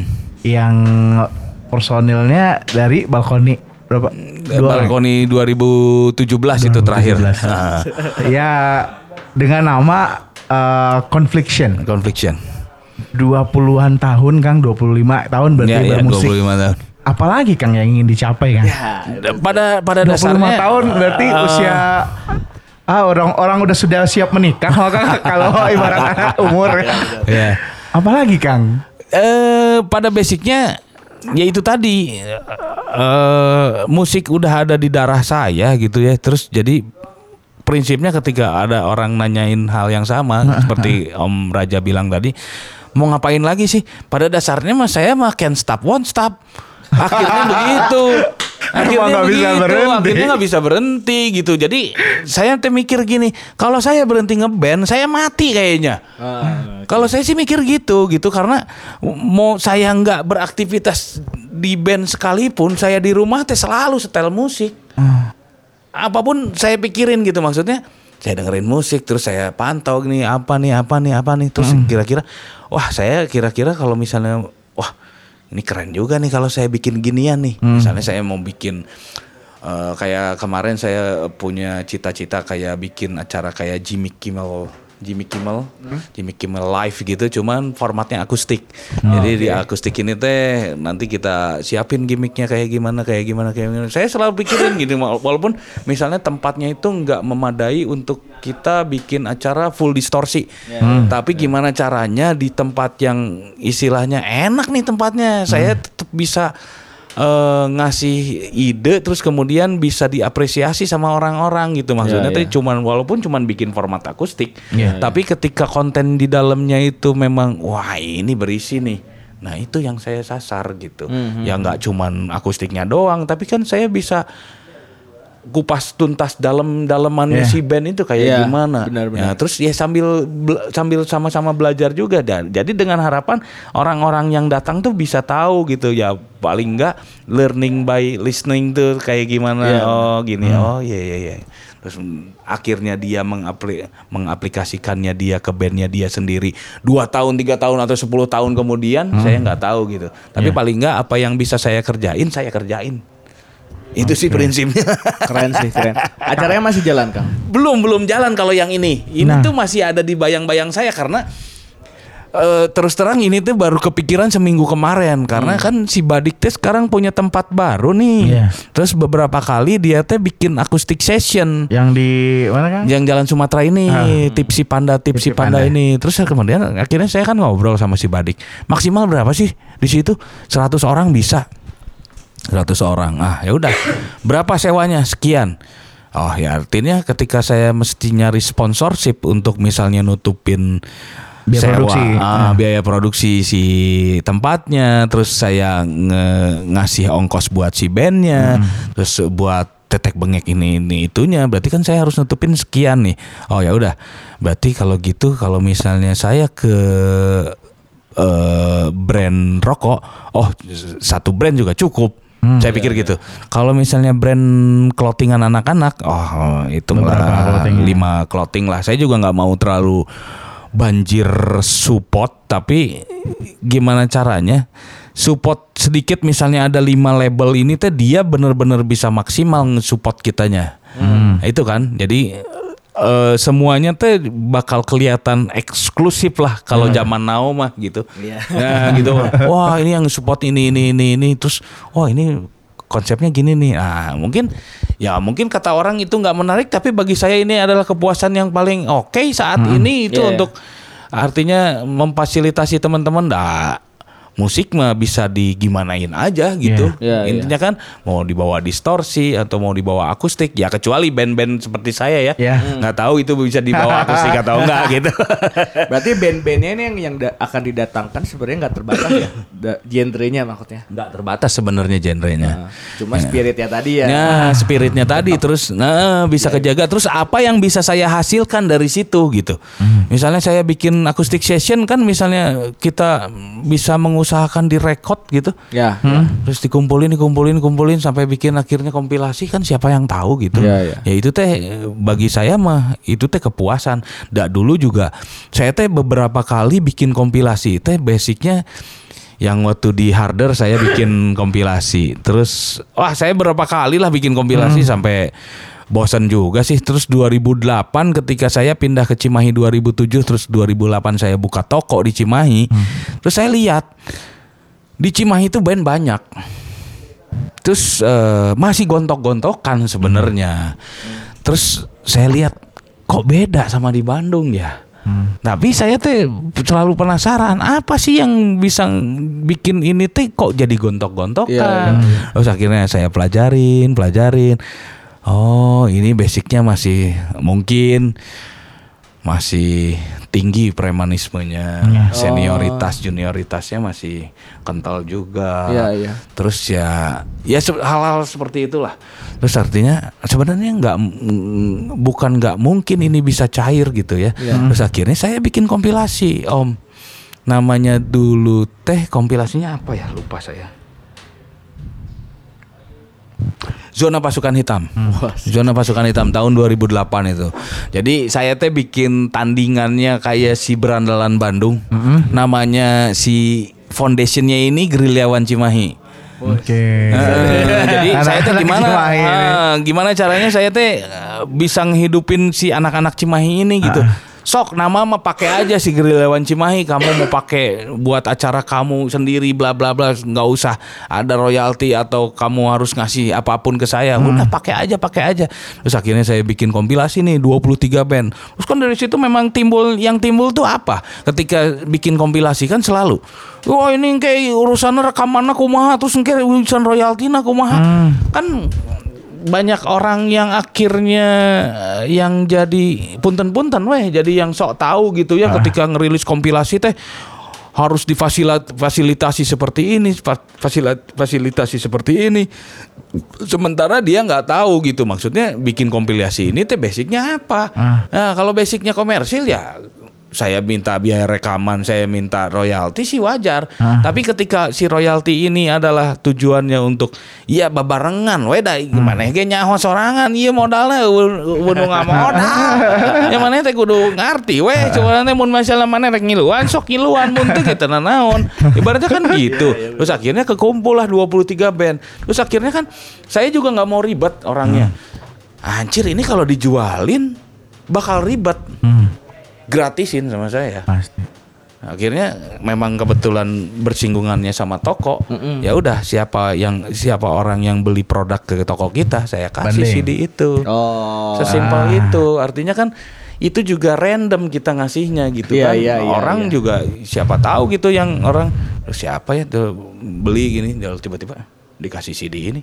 Oh, apa Naon ini? ya gitu ya. Benci Nah. Mayu Unggul. Ah, Iya. cik dengerin. Wah, oke juga nih. Nah, mungkin trigger-trigger yang kayak gitu yang mungkin bisa ngebangkitin orang yang bisa ah saya pengen nonton ini ah pengen Nah, nonton ke iya, acara iya, ini. ya saya nggak tahu efeknya bakal gimana gitu tapi ya paling nggak ada yang dibuat teh bikin bikin sayanya teh jadi yang terus saya harus bikin ini nih saya harus bikin ini nih gitu. Iya. Saya tuh salut sama iya sama pergerakan Akang teh maksudnya Akang teh tahu si ini teh mau dibawa ke mana gitu dan secara istilahnya tadi kalau misalkan tapi bukan armada juga loh Nah, mau dibawa ke mana armada Gile. nah maksudnya teh tadi teh maksudnya secara secara oke nih ini tuh eh, tepi duitan gitu nggak ke komersil Nah. tapi tuh ada sisi yang disasar Bener. exposure gitu Iya. dalam artian teh gimana caranya band kamu teh nanti saya bisa align sama apa yang saya punya. Ya. Ya. terus di ya udah yuk kita coba kasih gitu. Iya kita coba kayak coba opportunity opportunity kesempatan kesempatannya dan, dan harusnya langsung tetap tepat sasaran karena Iya. mungkin yang beli bajunya Kang Gadi juga fans-fansnya Hmm. Balkoni, gitu. pendengar Iya, musik keras juga. Ya. itu gitu dan dan keren bisa deh menurut saya aja saya dulu sempat ngobrol sama Sandy yang Candy the Wave. Parahia Para hiena anak-anak SB anak juga kan. SB. Oh, nah, dia juga iya, iya, iya. punya punya event kolektif kan Mhm. jadi dia pernah ngadain berapa berapa puluh band gitu sehari gitu terus ada ada radionya di sana teh, iya, ada iya, iya. teman radio jadi abis band tampil diwawancara wawancara. Iya. Nah terus kerennya si Sandy tuh bikin ini, bikin kayak apa namanya Apa nih? QR, Ah. QR Oh, gitulah. hmm. Nanti semua lagunya dimasukin ke situ kalau plek QR Ya, ya. dapet- hari itu juga dapat lagu gratis dari Hmm, mereka ya. gitu. ya ya Nah yang kayak gitu-gitu teh ternyata kan istilahnya apa ya eh, kalau kata dia mah orang mah hari IP ramean orang pasti manggung di situ dia pernah manggung di trotoar pas Hmm, Ya, bulan puasa pas Ya. lagi padat-padatnya pas mau buka gitu istilahnya teh yang harus dasar teh ya tadi kalau ada traffic ya udah sok gitu kita teh kita teh menampilkan apa kita gitu, Ya, ya. yang kita punya gitu ya entah itu orangnya random entah itu pasti ada yang nyangkut Mm-mm. nah itu juga kan sebenarnya yang dilakukan sama Aceh ya, baru ya, ya. sebenarnya itu tuh kayak orang punya punya jalur istilahnya yang nge-reach ke fans-fans lewat beli baju Mm-mm. terus teh ada CD nih aduh, aduh kayak eh, keren deh kayak Tapi bener nggak Kang? Ada satu masa nih kaitannya sama yang tadi nih eh, di Bandung itu orang-orang beli merchandise tapi nggak beli albumnya. Oh, kalau itu mah sampai sekarang. Sampai sekarang sampai sekarang. Itu Kayak menyedihkan pakai- sebenarnya. kaos Oh, bangga gitu, iya. kaos band siapa gitu. Itu sih kalau kalau saya pikir itu sampai sekarang ya. Oh, itu masih terjadi, kan? Karena sebenarnya gini, kalau mau dibandingin sama let's say 20 tahun ya. Zaman-zaman Saparua ketika saya ngerilis kaset itu kaset album pertama saya, saya cetak sejumlah cover yang ada itu sampai 4000 kopi. Hah? Walaupun 100 habis gandain lagi. 100 habis gandain lagi. 100 habis gandain lagi. Terus aja. Tapi eh, kuantitas si merchandise nggak terlalu banyak saat itu yang kita keluarin. Terus memang orang saat itu memang lebih tertarik sama rilisan fisik. Nggak. Kalau Ah, eh, 20 fisik. tahun ini lebih tertarik sama rilisan fisik karena memang saat itu Hanya- kalau nikmatin musik saat itu kalau nggak datang ke acara ya punya kasetnya. Iya. Ngarapin di radio nggak akan ada. Nah, ngarepin di radio kan nggak bilang bisa. aja cuman si JMR. Iya iya iya. Kalau saya mah sampai sampai tutupnya si JMR, saya mah selalu ngedengerin si JMR gitu. Cuman kan nggak cuman itu gitu eh. Ya cuman a- a- akhirnya memang nyasarnya ke kaset ini rilisan fisik. Iya, iya. Ketika punya rilisan fisik kan orang tuh jadi Wah ini ada kepengen buat ya ke- seperti tadi saya Ah. bilang pada awal-awal ketika saya juga sama seneng musik saya mah mendingan nggak jajan mendingan pulang jalan kaki tapi duit saya bisa beliin kaset. Beli kaset. itu gitu. Ada ada kepuasan tersendiri ketika saya teh memang beli rilisan fisik gitu. Kalau yang dibandingin sama eh, hitung aja tahun berapa ya mulainya ini? 2008 lah kali ya bilanglah 10 tahun lalu 10 tahun lalu tuh memang jadinya teh yang yang suka musik kayak gini teh memang banyak. Memang tambah banyak, jelas. Edan banget lah gitu. Dulu bilang aja ser- eh, 20 tahun lalu cuman 10 ribu. Sekarang 2019 bisa 100 ribu sebenarnya orang yang suka musik kayak gini teh. Cuman ya gitu tadi. Karena ada satu sisi saya nggak nggak maunya nggak mau ngerunut siapa yang salah nih. Cuman jadinya gini, saat itu teknologi mulai deras nih. Iya iya. Ada apa sih? MySpace. MySpace. MySpace. Terus ada Friendster. Friendster apa pun lah itu yang istilahnya bisa nyambungin kita sama musik kan. Iya. Iya iya. Terus artinya ketika saya punya band terus saya rilis nih di MySpace. Ada net Con- label juga banyak ya Kang Nah, dulu ya. Pokoknya ambil aja seperti itu. Heeh. Nah, itu teh hinggap cepet pisan ke pendengar yang baru teh. Heeh. Nah, tapi dengan cepatnya hinggap itu dia tuh jadinya nggak berusaha gali atau berusaha dalam ya. cari rilisan fisiknya. Malah yang diarepin adalah ketika wah Nah lagunya tuh segini-segini wae Terus akhirnya ketika si band yang ngeluarin album Mana dong link downloadnya Walaupun sebagian besar teman-teman ada juga yang nggak mau ribet ngeluarin rilisan fisik akhirnya nih Gratisan. download aja gratis di sini. Ada kebiasaan-kebiasaan band yang seperti itu yang akhirnya mengubah mental anak-anak zaman sekarang. Ah. Kalau kata saya ya. Iya iya bener sih. Eh, soalnya dulu tuh ada perusahaan, jadi ada perusahaan ini yang yang istilahnya perusahaan yang eh menyebabkan banyak istilahnya apa ya dulu tuh eh rilisan-rilisan CD itu mera- agak Hancur. jatuh karena Nah. ada perusahaan satu na- namanya Napster. Napster ya. Ya, iya Napster dulu kan tuh- di di ini sama si Lars Ulrich-nya Metallica tuh. Iya iya.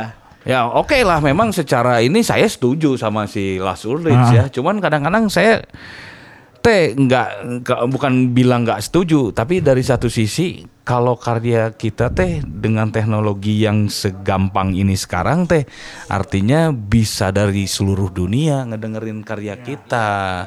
Cuman kan dari satu sisi kan ya, anjir ini apresiasinya ke kita mana. Terus malah jadi sekarang perusahaan-perusahaan rekaman semua bisa dibilang gulung tikar ya kan? Ya itu sebenarnya after effect-nya mungkin seperti itu, cuman kan jadinya kan plus minus lah Ya. gitu. Cuman jadinya ke aplikasinya ke anak-anak zaman sekarang mah saya mah terus terang kemarin aja saya masih beli CD. Saya juga.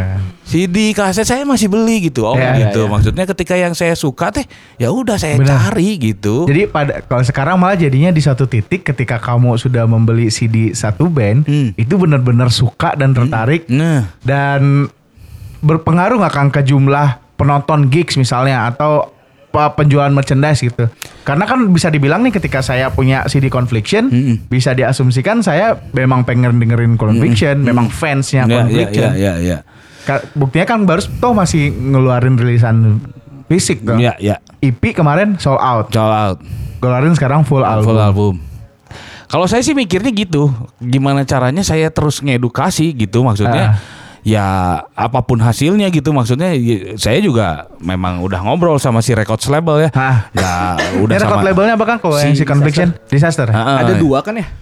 satu. Oh satu ya. Ini Disaster ya? punya maternal bukan ya? Iya, Jadi ya? oh, Oh, punya oke. si maternal juga. Ah. Jadi memang eh akhirnya saya sama Vidi ya udahlah rilis aja 500 om. Nah nanti juga ada di digitalnya mungkin. Ah. Nah, gini gini gini. Nah, ya udahlah. Ya saya pikir dari lisan fisik mah saya pribadi mutlak harus punya gitu. Mau saya cuman ngerilis 10 biji sekalipun, saya mah dulu ngusahainnya kayak tape ke tape, saya dobelin. saya Iya, benar, saya benar, bikin benar. sendiri covernya. Iya iya. Dari situ saya fotokopi. Terus gimana Beres. caranya saya punya ya. Oh, nih kaset promo aing ya. so, mana saha nu dek boga misalnya, oh saya yang masukin ke radio GMR nih dulu. Ah, iya, iya, iya. Tap saya masukin nih. Terus dari situ kan itu tuh jadi artefak pisan Om. Arsip lah ya. Iya, Arsip. ya itulah. Cuman kan ya itu kadang-kadang saya teh kadang-kadang saya pribadi aja sekarang suka tergoda sama Spotify gitu. Ah. Ya maksudnya Iya iya iya. Anjir, si Slipknot teh baru ngeluarin album baru eh. Ah. Terus ada salah satu caranya ya saya harus ngedengerin Denger dulu, Spotify eh udah mau gimana? Rilisan Iya, iya. fisik udah nggak mungkin masuk ke sini. Ya udah akhirnya saya berkompromi deh sama teknologi. Saya ngedengerin lewat Spotify gitu walaupun tetap dari situ saya cari infonya ke teman saya yang ada di luar. Eh, mau aya si CD si so, eh, Slipknot sama si Tool yang baru belikan helanya kirim langsung ke Bandung. Saya selalu gitu gitu ya. gitu karena mau gimana pun saya harus punya. Iya sih. Itu sih yang udah Attachment. ketanam Ah. sih ya. Attachment Tapi karyanya. Confliction pun tetap mendistribusikan karya secara Iya, digital kan ya. Kang? Nah, kalau yang album baru memang belum sih ya. Cuman ya Yang EP kemarin? Yang EP kemarin memang di diurusin digitalnya karena Iya, saya iya. pikir satu saya ngerilisnya sedikit, terus kedua formatnya kaset, terus ketiga ya itu tadi anjir kalau saya terus kekeh sama prinsip yang saya pegang, Iya, iya. karya saya nggak akan kedengaran jauh. Iya. Tapi Ya sebenarnya berkompromi cuma tidak meninggalkan Nah, yang iya. beliefnya Spirit yang spiritnya tadi untuk Mm-mm. rilisan Rilisan sama. fisik iya. Sama si Confliction kan saya lihat di YouTube kan udah buat vlog nih. Ya, ya. Ya kan sebenarnya kayak nah itukah apakah bentuk komprominya Kang baru sama teman-teman Iya, sama akhirnya kompromi sama teknologinya harus mau mau nggak mau kayak gitu eh. Tapi Iya, ya iya. gimana caranya kayak yang ada nih vlog yang memang belum dikeluarin ya memang eh, saya nerangin gitu bahwa belilah CD-nya gitu. Mau Ah. gimana pun itu saya selalu menanamkan mesa- pesan itu gitu. Si pesannya tetap walaupun di- walaupun mm, istilahnya cuman lewat doang gitu. Tapi kalau misalnya memang orang interest mah nih aduh oh kayaknya terus aduh ah beli ah Hmm. Iya iya iya.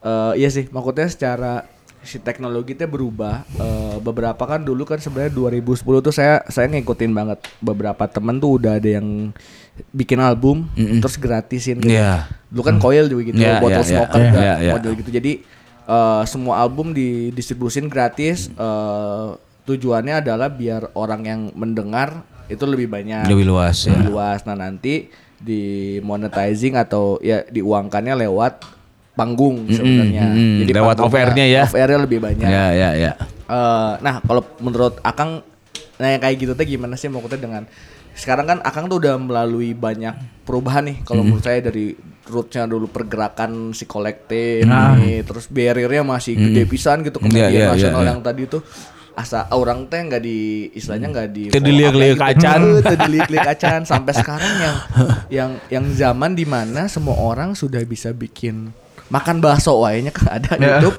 itu teh udah Ada yang nonton? ada yang nonton 5 Eh. juta gitu gitu gitu namun itu cuma makan bakso di Indonesia nah yang kayak gitu ya maksudnya semua orang udah bisa bikin konten nih maksudnya nah bisa diceritain gak sih maksudnya eh, istilahnya apa ya eh pendapat Akang tentang ini semua tadi per, eh, perubahannya lalu eh, istilahnya sekarang apakah dari Akang tadi kan udah melakukan kompromi gitu apa apakah akan terus beradaptasi sama sama perubahan sekarang? Eh, adaptasi sama teknologi jelas. Ya jelas ya kalau nggak gitu ya kita bakal terus ketinggalan sih ya. Intinya sih kan gitu. Cuman paling enggak ada nilai-nilai yang harus tetap kita jaga gitu. Misalnya sebagai saya sebagai pemain band saya sebagai penikmat musik Ya, ya. ya itu salah satunya yaitu rilisan fisik. Terus ya memang walaupun kita ngeluarin si rilisan fisiknya ini gratis sekalipun paling enggak teh orang yang nerima gratis teh anjir ini gratis tapi bentuknya rilisan fisik Iya. beda kan kalau yang gratis sok dengerin di, di mana gitu ya ya ya Cuman dengerin gini doang gini aja udah habis ini bosan atau apa udah tinggal copot earphone beres kan beda kalau misalnya Kalau saya ya, Ya. anjir ini, eh, wah dapat CD coil nih saya beli majalah Rolling Stone dapat Coil. dapat coil kan. Iya. Hmm. Nah ini ya kalau bagi saya mah ya maksudnya kita tetap harus ngikutin teknologinya gitu ya. Cuman ya jangan sampai kita terlalu disetir juga gitu. Kita manfaatkan aja gitu teknologinya teh untuk untuk eh, promonya, untuk brainstorming ke orang-orang. Ya gimana caranya biar orang teh terus terus bisa beli rilisan fisik aja. Hmm. Itu kuncinya kalau misalnya kamu mengapresiasi pemain band, belilah rilisan fisik. Fisiknya. Oke. Soalnya kan beberapa beberapa ada juga batasan-batasan yang sekarang ada gitu Kang untuk rilisan fisik aja sekarang laptop baru aja itu kan udah nggak ada si CD CD. Iya, ya. ya, ya. Terus ya. sekarang kan udah zamannya cloud computing maksudnya iya. semuanya taruh di Google Drive atau iya, iya, Dropbox. iya, Jadi iya. kan istilahnya Iya. semua yang kayak gitu udah ada gitu. Bahkan sekarang minta file aja bukan nggak ada USB gitu. Mm-mm. Link tadi. Iya, benar. email. Bagi file dong, mana linknya? Link drive itu Oh, iya, download. iya, gitu. iya, iya, iya. Bahkan sampai file yang bergiga-giga gitu. Iya, Karena iya. kan kalau misalkan makanya kenapa banyak mix and mastering eh, kita nggak ketemu sama orangnya tinggal minta file Iya, aja benar, terus benar, orang benar. mixingkan ya kirim deh gitu hasilnya gitu Tap- Tapi gue lihat ya sebenarnya di, di tengah semua kesulitan tuh maka tadi eh, mencoba menyambungkan ya ya pada suatu titik yang orang yang mengoleksi rilisan fisiknya itu benar-benar orang yang akan mengapresiasi si karya Iya, dan iya. si band ini. Nah, hmm. Nah, ta- kan? tapi tantangannya sebenarnya Kang, apakah yang terutama band baru Kang nih si Confliction, Hmm. apakah sasaran istilahnya pendengarnya, Hmm. apakah pendengar orang-orang yang mungkin orang-orang dulu yang dengar balkoni, Hmm. apakah orang-orang yang baru tapi suka lagunya si genre ini gitu. Hmm. Nah sebenarnya, nah itu dulu sebenarnya marketnya ke mana. eh. Lalu kalau misalkan marketnya tadi ke orang-orang yang baru, nah itu udah udah menjamur nih secara secara istilahnya apa secara Mindset. mindsetnya udah gitu. gitu. Nah. Nah itu gimana? Nah, yang- gitu maksudnya kalau kalau saya sih kalau misalnya kayak ini aja benar kalau misalnya mau diambil contoh kasusnya pas saya rilis si Confliction Ah, ah. orang-orang yang beli rilisan fisik si Confliction adalah memang rata-rata orang yang notabene dulu teh sebagai penikmat rilisan fisik. Ah, oke. Nah, kalau untuk pendengar-pendengar baru memang kelihatannya memang nggak terlalu banyak dalam artian yang beli CD teh memang nggak terlalu banyak kalau orang-orang baru. Tapi paling nggak dia teh udah mulai eh saya edukasinya gini nih. eh Kang, lagunya di SoundCloud kenapa cuma satu? Hmm. Kenapa di Bandcamp? Misalnya kenapa nggak ada di Bandcamp? Terus ke Spotify kok nggak ada ya? Gini gini gini. Sebenarnya ini bakal diproses satu-satu. Tapi kalau kata saya tuh gini, edukasinya gini. Eh kalau kamu pengen ngedengerin mah sebenarnya simple beli CD-nya aja murah kok sebenarnya. Kalau misalnya wah saya kan nggak punya playernya kayak gini. Ah sebenarnya itu mah bukan alasan sih kalau kata saya. Ya gimana aja gitu maksudnya saya akhirnya bisa komunikasi gitu sama pendengar baru gitu ya. Iya. Maksudnya sambil ngedengerin gitu. Oh ini pendengar-pendengar baru teh memang kebiasaan-kebiasaannya kayak gini. Artinya kan ada beberapa poin yang memang saya harus ikutin. Nah maksudnya kayak yang gimana caranya saya ngeluarin single nih. Oh ya udahlah eh, untuk zaman sekarang ya di YouTube deh. Hmm. Udah disertain sama liriknya. Terus ya gimana terus caranya saya terus propaganda bahwa kalau kamu mau ngedengerin full album ini, kamu beli CD-nya Iya. tetap weh sama saya mah Iya, iya. Ah, di pleternya gitu. Dah kalau nggak gitu ya udah semuanya bakal kegeser sama zaman. Iya, iya, Habis iya, udah. si mindset dengan istilah collectible items dan kawan. ya. Soalnya kan ada sekarang beberapa lifestyle yang minimalism. Ah. Ya. Itu semua barang yang yang tidak membawa Sparking joy, ya. enjoy happiness gitu dibuat. Ya, ya, ya, Baju ya. cuma punya Ya, tujuh ya, buat ya. semingguan. Bener ya, itu saya iya. Kang itu terjadi gitu dan dan saya juga lagi pelajarin itu apakah apakah ini berlaku buat saya bisa atau enggak. Nah, eh, tadi kan kalau kalau menjawab tadi player dan kawan-kawan nggak bi- nggak ada teman-teman, apakah akan ada solusi lain misalkan mengeluarkan USB-nya, tapi bentuknya tetap rilisan fisik tapi Ya, ada ya. ada bentuk USB-nya gitu maksudnya. Itu memang sempat kepikiran beberapa kali, Ah. tapi pada akhirnya nggak tahu sih ya. Itu belum ada yang ngejalanin juga. Nah, Oh gitu. Iya belum ada yang ngejalanin ya itu itu karena se- se- sering banget dengar kalau Iya, siapa mau ngerilis tuh iya. mau bikin USB. rilis USB-nya ya, rilis USB-nya, tapi pada kenyataannya nggak ada juga. Ah. Terus akhirnya ya ya itu karena kita nggak bisa ngukur. Saat ini tuh kita nggak bisa ngukur gitu maksudnya teh. Kepengen orang misalnya ketika saya ngeluarin flash disk teh kayak gimana gitu? Mau di pre-orderkan dulu. Ya maksudnya teh memang sekarang banyak ya sistemnya gitu maksudnya Iya, metodenya iya. gitu Iya, biar iya, kita iya. bisa um, eh, ngukur si pembeli teh kayak gimana. Cuman pada akhirnya saya mah ah udahlah rilisan fisik tetap Tutup ya. gitu eh ya maksudnya CD berarti. CD, mau kaset. Vinil atau kaset. Eh, kalau vinil mah sebenarnya ya lebih bagus lagi, cuman kadang-kadang kan yang nikmatin vinilnya sendiri Iya, saya pribadi sangat aja, saya nggak punya banget playernya gitu. Ya udah aja saya menikmatinya sebatas kaset sama CD gitu. Oke. Iya. Hmm. Kaitannya sama si Confliction yang sudah ngo- baru ngeluarin, ngeluarin album. Rilis party udah ada belum? Belum. Mau bikinin? Ah, ayo ada yang mau bikinin? Harusnya bapak ini nih. Jadi kemarin tuh gini sebenarnya eh Itu kan salah satu biasanya lanjutannya setelah rilis Setelah rilis, ya. setelah rilis uh, albumnya, rilisan fisik ada, uh. biar keluar gitu ya dan juga sekalian promosi biasanya kan ada rilis Iya, party. iya. Conviction sejauh ini saya lihat memang manggung belum. manggung sana aja Eh, nih. tapi memang belum karena gini, sebenarnya kemarin itu ada tawaran kita main di Kuala Lumpur 20 Juli kemarin. Iya. Terus saya tuh bilang ke anak-anak, bukan kita, bukan saya pribadi, oke lah, saya tahu kalian ya maksudnya excited lah kalau untuk manggung luar negeri, apalagi ini bakal diturkan gitu ya. Cuman satu sisi kan kebiasaan-kebiasaan mereka juga yang di luar negeri, mereka juga belum tentu mau mengcover semua kebutuhan kita. Iya. Iya. secara riders lah apalah apalah. Artinya ada banyak biaya kan yang harus kita siapkan. Nah satu sisi oke banyak biaya yang kita harus siapkan terus ada banyak kemungkinan juga kita banyak bakal banyak dapat dari sponsor-sponsor. Iya, iya. itu bentuknya teman-teman lah intinya gitu tapi saya balikin gini kita di Bandung teh kita bikin klip belum Ya klip yang secara resmi itu single yang kemarin. Ya. Walaupun baru kemarin kejadian Sabtu kemarin banget. Nah, Kita bikin video klip kan. Ah. Terus satu sisi kita bikin belum bikin rilis party. Kalau misalnya kita maksain kita berangkat ke Malaysia, kita bisa aja berangkat. Support dari teman-teman yang punya clothing juga bisa nutup. Tapi ketika kita pulang, terus kita mau bikin rilis party, kita tawarin lagi ke teman-teman yang punya sponsor-sponsor ini, mereka mungkin bakal menurunkan jumlah supportnya karena kemarin udah ngedukung kita main ke sana. Kalau kata saya sih, saya kayak saya punya prinsip kayak gini, mendingan kita edanin dulu di sini. Iya. Jadi paling enggak apa yang kita pengen teh ketika kita bikin rilis party teh misalnya ada visualnya tiap lagu kita bikin sengaja gitu. Apalah apalah itu teh bisa kejadian karena apa? Karena supportnya juga maksimal. Kita bisa nge-hire orang untuk yang memang khusus untuk visual. Iya. Tapi paling enggak itu bisa maksimal.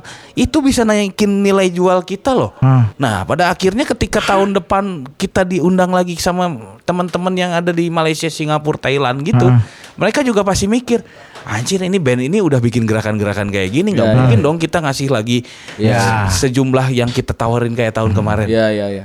Itu harapan saya. Jadi menaikkan nilai atau value si bandnya ini dulu ya.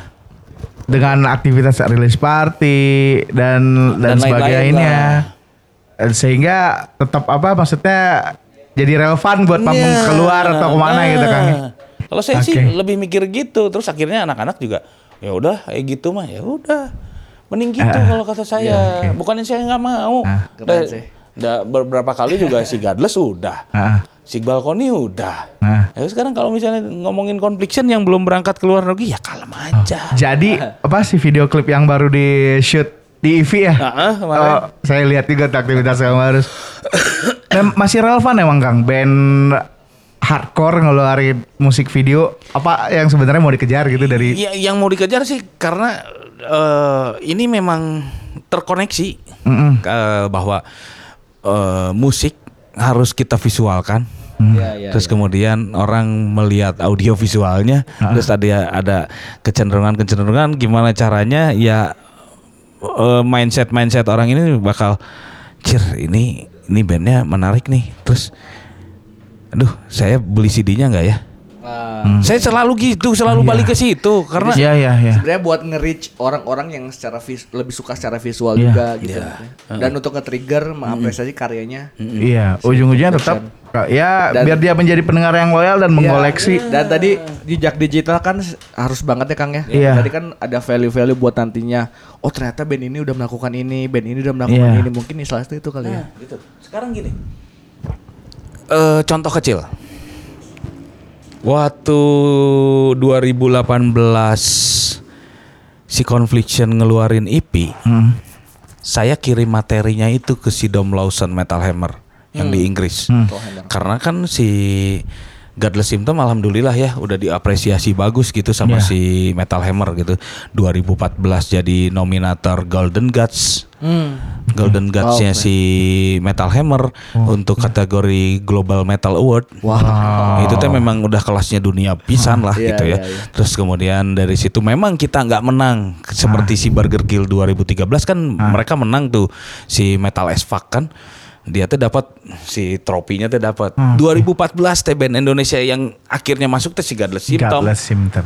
Terus kemudian teh si Godless Symptom teh banyak dimention terus banyak diulas sama si majalah Metal Hammer dan kemudian puncaknya itu ketika si Godless Symptom ngeluarin album keempat The Death and the Wasted terus kemudian kita kirim ke Inggris nggak berharap apa-apa juga sebenarnya bahwa saya teh mikir teh si Dom teh teman saya gitu. Jadi kan 2013 eh 2012 saya ketemu. 2013 ke- terus ketemu. Terus kemudian 2014 si Godless dimasukin kan artinya dari situ bakal ah saya komunikasi aja lah gitu sebagai teman gitu. Terus kemudian 2017 pas kita rilis album yang baru ditawarin untuk masuk kompilasi yang dibundling sama majalah Metal Hammer. Dua edisi loh. Wow. Oh, Oke. Gokil. Artinya kan eh sebegitunya nih apresiasi, Apresiasi, ya. dari Ah. media luar teh.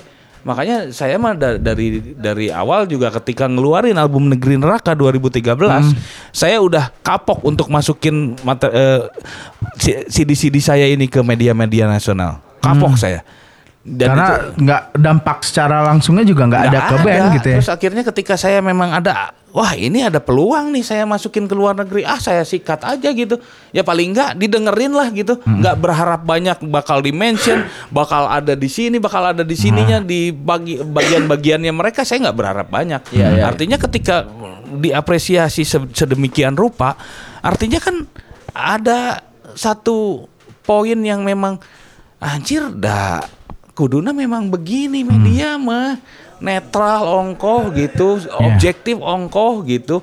Ya maksudnya da- ini yang diharapin. Nah kemudian pas 2018 saya teh kan dengan dengan berbekal saya teh wah ini kan mudah-mudahan bisa diapresiasi lagi nih sama si Mental Hammer. Siapa saya emang nggak saya cuman sekedar gitu aja. Nih dom band saya yang baru saya kirimin. Oh kirimin ke email aja. Ya. kirim ke email. Terus dia nanya, ini rilisnya rilis apa? Rilis kaset. Terbatas sih kata saya itu cuman sedikit banget. Oh ya udah. Terus dari situ nggak ada respon apa-apa. Ya. Terus saya saya emang nggak art- artinya terus dari situ negatif thinking ya. Terus saya memikir, udah saya mikir, ah ini mah saya harus ngerilis sesuatu yang lebih kelihatan, Hmm. lebih bisa jadi acuan buat ke dianya juga gitu Iya. kalau mau dia ngebantuin apa gitu. Terus akhirnya 2019 saya rilis album Full ini. album ya. Saya kirimlah ke sana. Oke. Dom nih saya ngirim nih CD saya yang baru nih albumnya debut nih. Udah lah. Terus kemudian, oh ya kirim aja nih alamatnya bla bla bla. Terus nggak sampai seminggu sampai. Hmm. Eh CD kamu udah sampai nih. Oh ya udah syukur atuh. Ah ke- dengerin dengerin aja lah. Terus ke- tolong aja kasihin ke teman-teman kamu nih kira-kira yang masih eh, nyambung sama buat ngebahas-ngebahas yang kayak gini. Oh oke oke gampang gampang gampang. Terus tiba-tiba dari situ saya saya teh aduh ini sih di album saya harus dibikin blurb ya blurb itu kayak jadi ada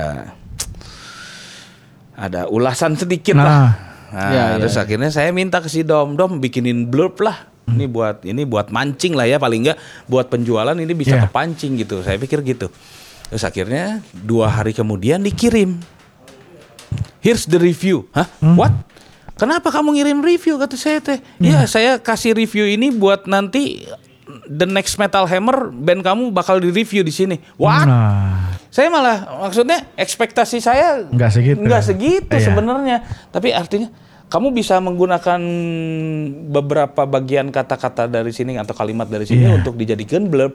Oh ya oke oke kata saya saya akhirnya bikin blurb aja di setting, diedit gitu. Udah, terus saya liatin lagi si Dom ini yang kayaknya jadi blurb. Oh oke, no problem. Udah aja. Terus kemudian dia kontak lagi saya. Ini bakal ada di Metal Hammer nomor 324 ya. Nanti saya fotoin lah gimana gimananya terus kemudian dia datang ke sini kemarin untuk Bandung Metal Affair kan sebenarnya. Iya, iya.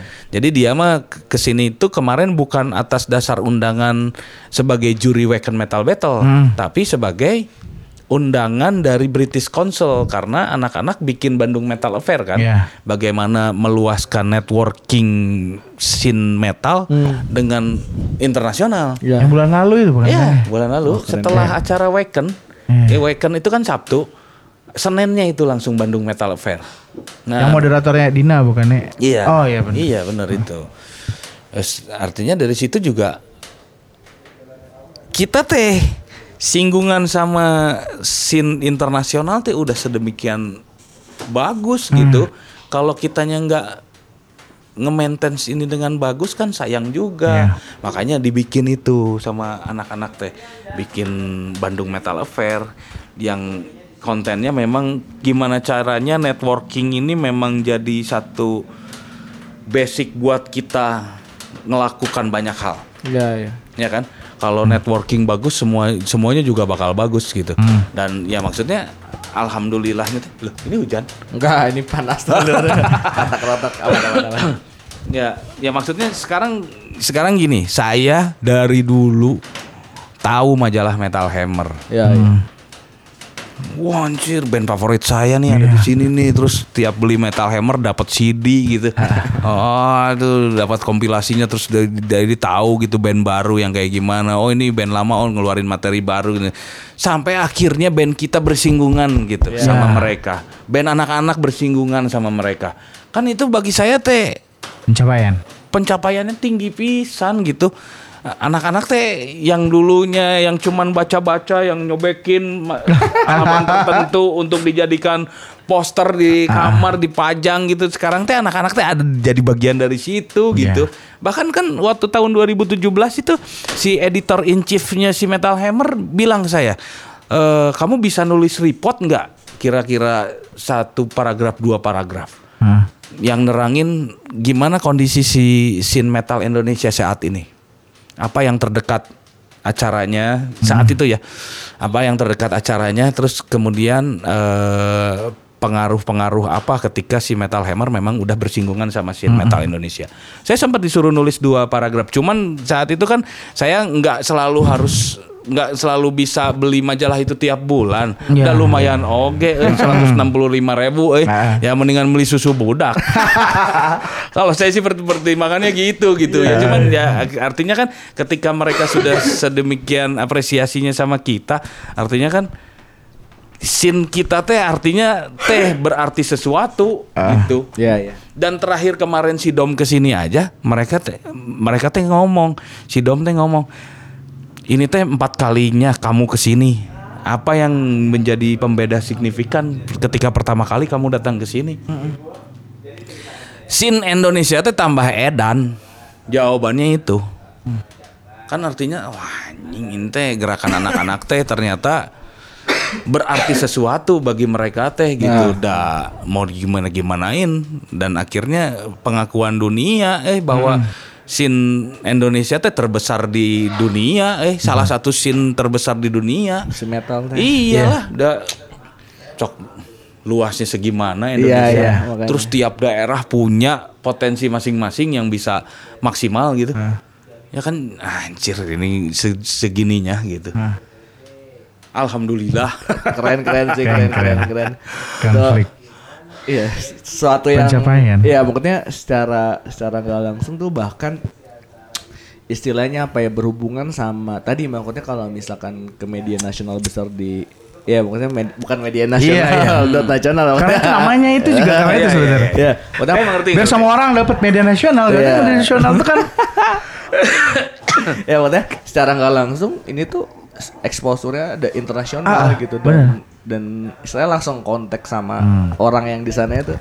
Ya itu berkat pergerakan juga tadi Iya. ya, pergerakan Karena saya, saya pikir gini, si ini si Dom Lawson ini adalah jurnalis yang sudah kurang lebih 25 tahun dia menulis tentang musik. Nah, ah, Dan nggak mungkin juga dia menurunkan level dia ketika mereka Iya, no- pasti. misalnya sesuatu. karena kenal sama saya terus Iya. saya kasihin CD Confliction terus dia akhirnya nge-review dan bukan tipikal dia juga Iya. gitu maksudnya dia juga pasti seobjektif Ah, mungkin Iya, iya. dan dia juga pasti jaga rate-nya dia iya, dong karena kredibilitasnya dia. Nah, kredibilitasnya tuh anjir nggak mungkin juga dia nurunin terus tiba-tiba jadi ngebahas confliction nggak Ya, mungkin. oke. Artinya kan mungkin ada poin-poin plus yang ditawarkan si confliction ya yang akhirnya mungkin bikin si jurnalis ini jadi tertarik.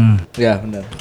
Jadi eh, setelah apa rilis ah, rilis album perencanaan rilis party kema- eh, kemarin terakhir shoot mau apa musik video manggung manggung gimana kang? Kapan? nih? Manggung terdekat 4 Agustus sama 18 Agustus ada dua panggung nih malah. Wah. Wah. Yang satu sore, yang satu malam. Sikat aja dua-duanya demi kehidupan. Tapi eh, festival tuh yang ini ya yang identik dengan metal kayaknya tinggal satu di Bandung. Iya nggak sih kang? Bandung berisik udah nggak ada kang. Bandung Berisik udah nggak ada. Sisa Helprin dan Helprin pun Kang Kajul bilang dia udah nggak akan jadi eh, metal festival, dia udah jadi Ya, equal ya. festival. Ya, ya, ya. Nggak ada lagi loh festival Sebenarnya underground di Bandung. Penting nggak menurut Kang Barus festival festival ya yang mengumpulkan banyak band ya? atau tetap aja maintain dengan gigs kayak tadi Cimahi bikin apa Kang yang tanggal 4 ini? Eh, Save Our Save- Future. Save Our Future Sebenarnya gitu. mah eh, stepnya sebenarnya mah ya gitu sih ya kadang-kadang teh eh, kalau mau ngitung seberapa penting sekarang festival di sini Hmm. ya maksudnya sekarang kan memang alternatifnya sudah banyak banyak banget gitu ya Hmm. maksudnya dulu kalau kita mau bikin acara pasti harus ke Saparua mau ke mana Hmm. lagi mesti ke situ gitu, mesti ke situ, mesti ke situ. Sekarang udah dikasih alternatif pilihannya banyak gitu. Tempat-tempat kecil bisa kita jadikan tempat untuk kita bikin acara. Terus ada pun skala-skala besar tapi kadang-kadang yang dilupakan teh kadang-kadang ya itu eh, orang cuman mikir gimana caranya ah udah lah nu- orang mah engkewe ngadagoan festival nu engkewe nu misalnya acaranya bener-bener besar baru saya nonton. Kan banyak juga orang-orang sekarang yang mikirnya ke sana. Cuman kan saya pikir ya nggak gitu juga. Eh kamu nggak kamu kalau misalnya pengen nikmatin musik nggak mesti datang ke festival doang. Karena banyak alternatif pilihan ketika kamu misalnya oh ada band ini nih. Ah kejar ah ke sini. Kalau saya sih dulu gitu. Saya pribadi ya nggak mesti ngedatengin ke festival gitu ketika misalnya band pupen gitu misalnya main di sini nih. Di klub kecil gitu ah saya samperin aja gitu Oke. Karena i- konteksnya nonton, Konteksnya nonton. experience Iya. live. Oke. Nah, eh, itu menarik. gitu. Tapi ada sebuah pertanyaan balik lagi ke si confliction ya, Kang ya. Ya. Nah, ini kan eh, dari segi lirik ya. Mengatakan itu istilahnya eh, banyak yang ngobrol masalah politik, kondisi sosial. Hmm. Eh, nah, spiritnya sebenarnya kalau dari Akang istilahnya apa ya maksudnya konteks yang ngomongin apakah apakah eh, tema-tema ini itu berdasarkan eh, dari dari teman-teman sendiri atau bak atau misalkan ah ini kayaknya musik metal identik sama politik terus berbau istilahnya apa yang namanya bukan chaos apa namanya? Sindiran-sindiran. ya sindiran kayak gitu nah, itu gimana tuh Kalau saya mah sampai itu. sekarang juga masih nulis lirik tentang begituan.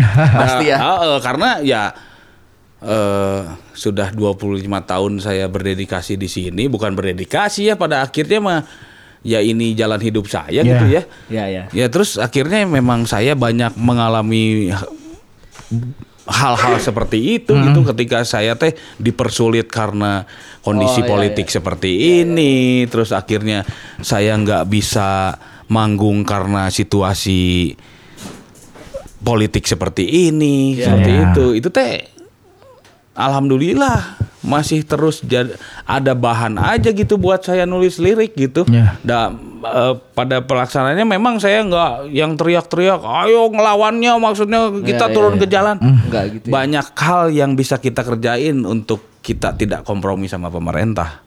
Hmm. Gitu, gitu. Maksudnya kayak yang saya bikin acara-acara kecil Ya ya. yang cuman ditonton sama 50 orang. Ya ya. Tapi eh spiritnya benar-benar bisa kena. Itu kan yang yang lebih lebih kerasa movementnya bagi saya. Kalau Ya, misalnya kayak kita ngobrolin sosial politik kadang-kadang di depan festival yang ribuan orang belum tentu sampai Ya. dibandingkan dengan saya manggung di depan 50 orang tapi orangnya benar-benar ngedengerin dan fokus semua dengan apa yang Ya. saya Yang ingin sampaikan. pertontonkan dan saya sampaikan gitu. Ya maksudnya caranya beda-beda. Ya. Terus dari segi bahasa juga sekarang lebih nggak eksplisit tapi gimana caranya saya tetap bisa menyuarakan ini gitu. Nah. Tapi dengan dengan situasi kondisi yang zaman now gitu. Ya, saya Diadaptasi lagi ya, eh, kayak saya misalnya cerita yang eh, ada ormas-ormas di sini yang mengatasnamakan agama, yang menjual agama, terus kemudian dibalik ba- dibalik eh, kebijakan-kebijakan pemerintah yang akhirnya mah atau pada pada dasarnya mah tetap aja masyarakat kecil mah yang kebagian buntut maung we terus Iya, iya. gitu. Apakah itu di lagu bawanya keyakinanmu? Betul. Ya, itu kerasa sih liriknya. Ah, ya. Kerasa banget. Gimana ya memang kalau misalnya frontalnya segitu ya frontalnya segitu Hmm. gitu karena dah sekarang memang kondisinya seperti itu gitu. Ya, Udah kamu nggak bisa maksain sebuah keyakinan kepada orang gitu misalnya kamu harus suka confliction ya. Ya. Ya nggak bisa gitu. Contoh kecil aja jangankan jangan jangan bawa agama lah. Sekarang mah sama band aja sok dengerin terus. Nah, dengan kesimpulan mana kudu bekinya, teu Nah. beki awas ya. Nah, apa bedanya saya, saya dengan Iya. fasis?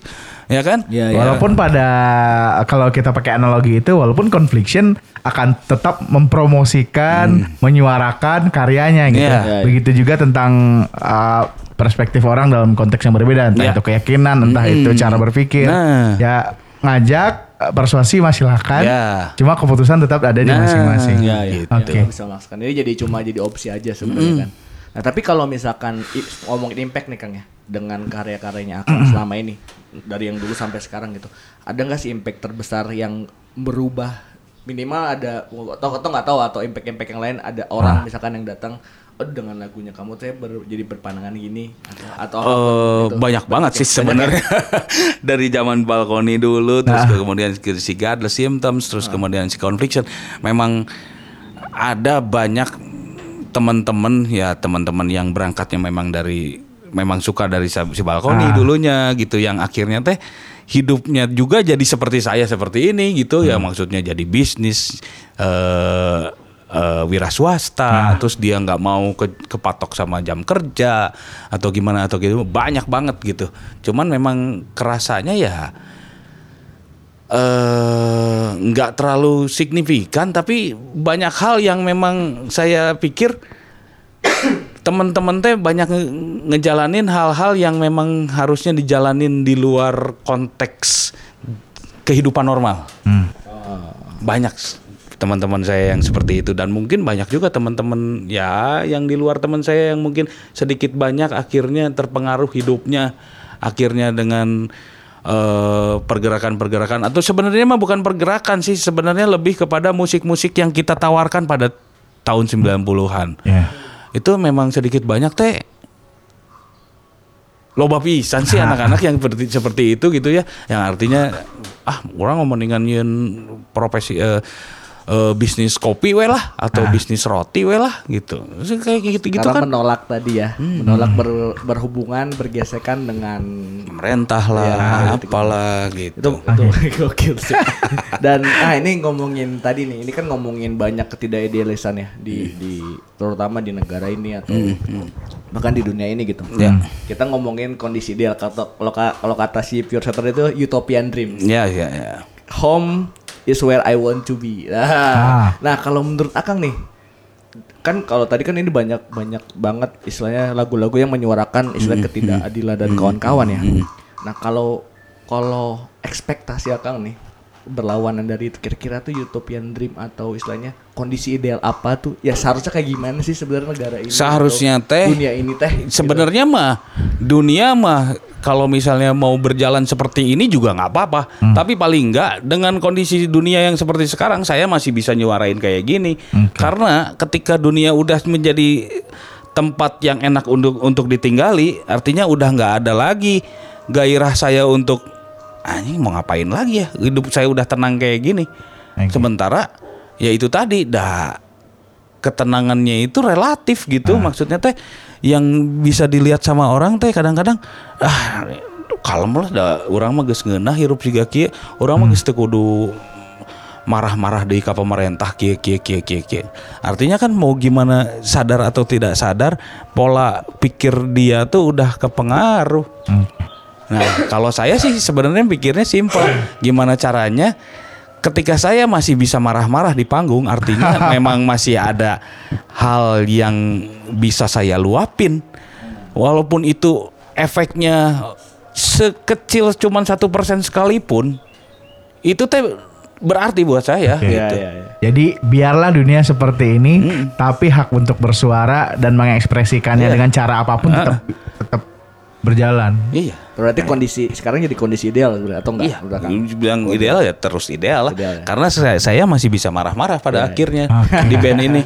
Dan tadi mungkin gua mungkin bisa dapat satu kesimpulan juga bahwa kenapa berkaitannya sama musik. Bahwa ini ekspresinya Akang ya. Iya. Biar tegelo oge. Nah, bener, untuk itu orang paeh. ya, iba- Makanya- i- ibaratnya dulu kan gitu. Ada ya kata saya tadi, ada anak-anak yang musik, ada anak-anak yang senang mabok. Ketika yang cuman senang musik, ya udah. Ketika yang su- suka mabok ya mabok aja terus. Ketika maboknya udah nggak ada, terus dia kebingungan, kelimpungan, dia bisa jadi gila atau dia bisa mati. Oke. Kalau kalau musik kan mau gimana gimana juga ketika saya masih ngedengerin musik sih saya masih fine fine aja sih hidup saya gitu. Ketika saya masih bisa nikmatin musik gitu. Nah. Bahkan ketika saya menemukan ketenangan seperti surga sekalipun, Nah. saya belum tentu saya bisa tenang gitu karena saya nggak ada asupan musik ke dalam Nah. pikiran saya. Kalau saya sih Oke.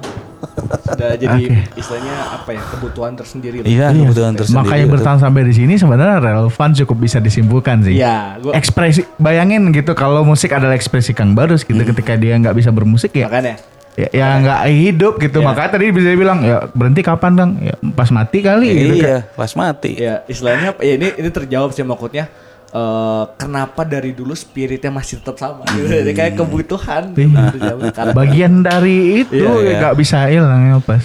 dan dan tadinya menariknya pergerakannya juga di maintain sama Ya, Akang. gitu. maksudnya dalam artian a- ada kesadaran bahwa idealisme ini tuh juga harus menghidupi si komunitasnya sendiri Ya, gitu ya. ya, ya. Dan dan itu yang harus disadarin sebenarnya sama anak-anak. Mungkin anak-anak seumuran kita-kita saya gitu maksudnya dalam artian bahwa untuk bisa sampai stay sampai sekarang teh butuh sesuatu yang konsisten, komitmen, Mm-mm. bukan cuma passion ya, passion Iya. mah semua orang juga bisa. Iya, semua passion juga, iya. itu teh tadi ya.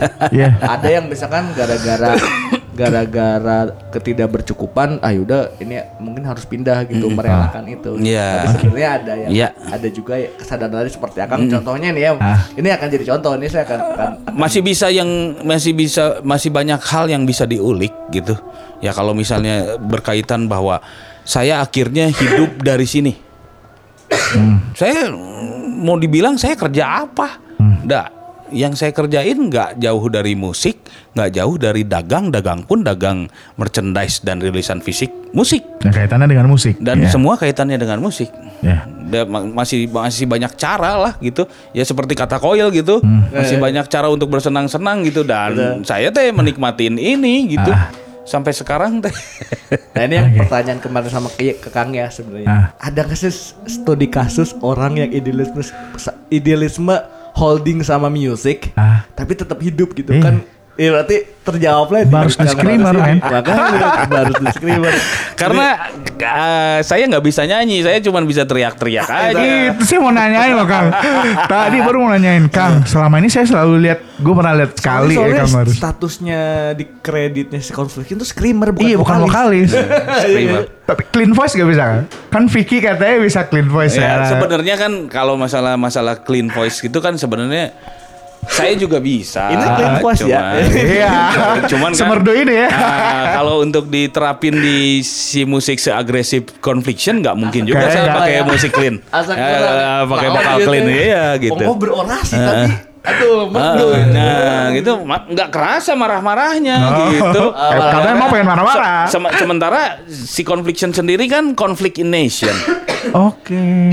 Jadi Imagination. saya teh gimana caranya band ini teh ngegambarin bahwa mau sampai kapan pun di negara kita teh terus ada konflik gitu karena memang mindset mindset orang teh yang memang secara budaya beda, secara ya banyak hal gitu yang Keberagaman memang itu. Nah, keberagamannya itu yang memang jadinya teh terus bikin konflik Hmm.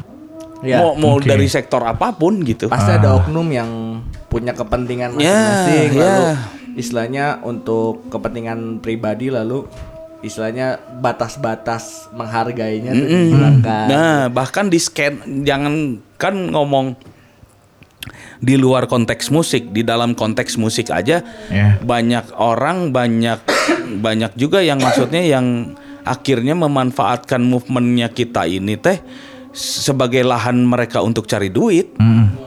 Itu mau Ya, mau ya, ya. dipungkiri atau enggak gitu ya. Da, mau, da dulu mah ya. Di ini mah eh, saya ngobrol benar-benar sebagai teman aja ya. Iya. Ya, maksudnya saya nggak ngelihat basicnya siapa. Dulu korporat teh, ini kita ngomongin korporat. Ketika kita punya ide A, itu teh mereka teh selalu gimana caranya nurutin, nurutin, nurutin. Artinya kan kita nggak disetir sama mereka. Iya. Tapi pada kemudian mereka punya power yang lebih. Ya. Mereka punya yang power yang lebih.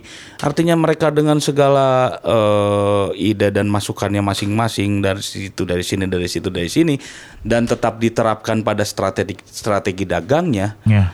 Nah, akhirnya ada banyak kepentingan yang akhirnya nilai-nilai si band ini kadang-kadang jadi kegeser. Karena terlalu banyak kepentingan yang harus diakomodir ya Kang. Ya, Karena targetnya Itu. berubah.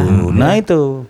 Nah, idealnya gimana, Kang? Nah, untuk ini untuk pesan-pesan tem IO IO atau Iya atau brand. Karena setahu gue Kang Barus juga bukan yang alergi bekerja sama Iya, dengan makanya. siapa pun Iya, gitu. iya, makanya. Bagaimana sih Kang agar porsinya ini tetap Iya, setiap kepentingan jadi tercapai gitu ada jalan tengahnya lah. Nah, jadi jalan tengahnya sebenarnya sih sebenarnya simpel ya. Maksudnya ketika saya ada wah, ini kayaknya misalnya saya bikin acara.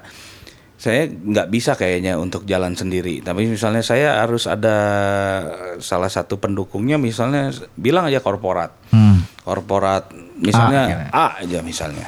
Ya udah, gimana caranya kita cari win-win solutionnya teh pinter-pinternya kita gitu. Maksudnya kadang-kadang kan orang tuh yang cuman pasrah aja gitu ketika misalnya si korporat teh ya udah nanti acaranya gini aja gini gini gini gini gini gini gini.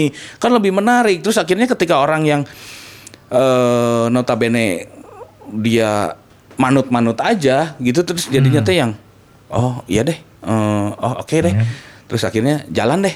Terus sampai akhirnya ketika beres acara ah anjir euy aing euy ngiluan kerja sama jeung si ieu mah euy pada akhirnya orang di setirna juga kieu euy urang teu sadar euy kieu kieu kieu kieu. itu sebenarnya mah jadinya sebenarnya kalau kata saya nggak salah-salah teuing korporat juga. Tapi lebih kepada gimana bener dah harus bener atau nge-maintainnya gitu gimana caranya? Ketika saya memang kerja sama si korporat memang ada win-win solution yang memang bener. Yang satu secara ini oke lah kamu promonya memang seperti itu korporat tapi satu sisi juga gimana caranya si idealis ini tetap kita bisa jaga Hmm. itu sih intinya ada porsi-porsinya yang harus dipenuhi juga. Ya. Maksudnya jangan sampai CEO atau korporat ini malah menghilangkan esensi. Iya. Iya. Tapi ya. kalau dari Kang Barus malah highlightnya lebih menarik menurut gue ya. Apa tuh? Iya. Kamu sebagai pelaku seni atau yang mempunyai ide atau Iya, konsep iya. ya harus kuat gitu. Iya, Speak iya. up. Iya, masa jangannya di belakang gitu kan kayak ketika adu ide atau brainstorm Iya, dengan korporat, iya. dengan IO, ya harus clear mau ke mana Iya, kan bener. ya. Eh, saya maunya segini Sebelum gitu. kita ngelangkah ke hal yang lebih besar gitu maksudnya pada prakteknya Heeh. kita kan harus jelas dulu dari Ya. awalnya itu yang nah, harus tapi dijaga kalau dari mantan pegawai korporat ya. kalau misalkan ada orang-orang kayak Kang Barus kayak gua misalkan mereka lu open mind gak sih untuk itu? Soalnya ada KPI tertentu kan gua tahu ada it- target. Ah, Ini tertentu. kejadian banget soalnya. Kang Barus kita pernah ketemu tahun tahun 2018 kalau nggak salah. 2018 ya Secara konsep itu personal ya. Kalau itu raja ya bukan korporat, gua akan sikat Kang gitu. Kita mau bikin itu kayaknya oh, showcase yang workshop yang Ya. waktu itu sama pengen ngajak Om Helvi fast forward. ya Ya kan kalau nggak salah gitu kan secara konsep matang gitu. Tapi ketika dilempar eh daripada ya kan daripada pasti kan korporat ada KPI yang harus dipenuhin. Mm-mm. Konten yang baru ya belum tentu mendatangkan apa yang diinginkan oleh korporat. Ya. Contohlah masa. Mm-mm. Siapa yang mau dengerin workshop kayak seperti itu? Nah, pasti ada sisi-sisi begitunya. Gua akan selalu waktu itu akan selalu open ke ke Om Barus. Om, kayaknya memang nggak bisa jalan nih kalau sama sponsor ini sama gua gitu maksudnya. Tapi kalau kebanyakan tapi eh, tetap akan bergerak kan. Waktu itu kayaknya nggak jadi ya Om ya. Cuma beberapa kali Om Barus muncul dengan proposal ketika itu nggak klik dengan brand. eh, gua ada aja yang dibikin Iya, pasti tetap terjadi kan, walaupun dengan skala yang lebih kecil atau Hmm. konsep yang diubah. Itu sebenarnya yang edannya dari komunitas. Ujung-ujungnya korporat malah ngekol. Percaya deh, Yan. Dulu gua gua masuk ke sini pun gara-gara ketemu Kang Barus. Gue bisa mention lah ya, Kang Doni, Kang Doni itu dari uh, Nick Fit. Fit. Kecemplung itu makanya tadi dibilang Setian dulu saya di kampus mah nggak ngerti yang beginian dong Hmm, gitu. iya, iya, iya. Ketemu om-om ini, akang-akang ini diracunin nih Ya, ya, ya. oh, ternyata bisa mengerjakan sesuatu gitu yang lu senangin gitu. Ya. Cuma ketika saat ini korporat kalau gue bilang ya, ini bisa sok tahu atau enggak Kang ya, nggak tahu kondisinya saat ini ya. Kali aja habis lebaran berubah ya. ya ya Ujung-ujungnya mereka tetap butuh komunitas pelaku untuk berkomunikasi Hmm. dan menyampaikan pesan brandnya tadi. ya Karena yang di lapangan kan Kang Bars men. Iya, iya. Yang lapangan Iya, yang makanya. ngerti gitu ya. Eksekusinya. Bayangin gitu orang korporat masuk ke komunitas tiba-tiba gitu, boleh situ Siapa- punya duit siapa gitu, sih tapi gitu ya? nggak semuanya mau kayak ngegerakin teman apa kamu Iya. Hah. duit punya, cuma nggak tahu mau bikin apa. iya Apakah butuh proven konsep dulu mengadakan small small execute ya execution gitu baru propose gitu. Ya biasanya emang begitu. Gitu ya? Beberapa kayak Kang Boros pernah Ya. bikin apa, atau uh, beberapa orang juga lainnya bikin kayak gigs atau event-event event-event secara kolektif ataupun Ya. bersponsor tapi Mm-mm. clothing, Oh, nah. record label. Ah, oke. Itu dilirik sebagai konsistensi dan oh orang ini influencer gitu. Mm-mm. Ya, ya, Ki, ya, ya. pendapat kalau Kang Barus bilang ke kanan, mereka ke kanan. Iya, Iya, iya, iya. Itu sih kalau gue lihat dari porsian korporat. Sayangnya di Bandung opsi korporat sebenarnya nggak banyak loh ya. Mm-mm. Banyaknya Jakarta. Oh ya. Ah. Di, di Bandung itu lagi itu lagi nggak sih Iya, kan? benar. Korporatnya. Memang kan head office banyaknya Jakarta. Iya. Jadi kalau saya lihat Kang ya, kalau misal jadi tuh si kereta cepat ya, kayaknya itu akan mengubah Bandung secara demografi dan psikografi deh. Ketika Jakarta Bandung bisa ditempuh secepat 30 30 menit. 30 menit. itu kayaknya opportunity buat Gitu ya? Uh, Bandung karena kan kalau kita lihat di Jakarta tuh kan udah industri sekali kan. Iya, ya. betul. Bandung tuh kan DIY gitu. Jadi Hmm. kayak gini aja Kang, kayak, kayak saya misalkan saya PH nih atau musik aja ngerjain buat iklan. Itu tuh harus punya kantor di, di Jakarta Hmm. spesifik di Iya, Kemang. iya benar benar benar. Nah, itu tuh masih terjadi sekarang. Iya, iya. Jadi karena untuk produk apa istilahnya efisiensi terus Hmm. si si produser bisa main ke studio gitu. Nah, mungkin kereta cepat ini nah Iya. sebenarnya karena di Jakarta tuh udah kayak istilahnya apa? ya, Ada teman-teman yang syuting gitu iklannya. Di Jakarta mah kayak misalkan ke talent nih telat dua jam aja dimarahin tuh dua minggu gitu sama si itu teh gitu.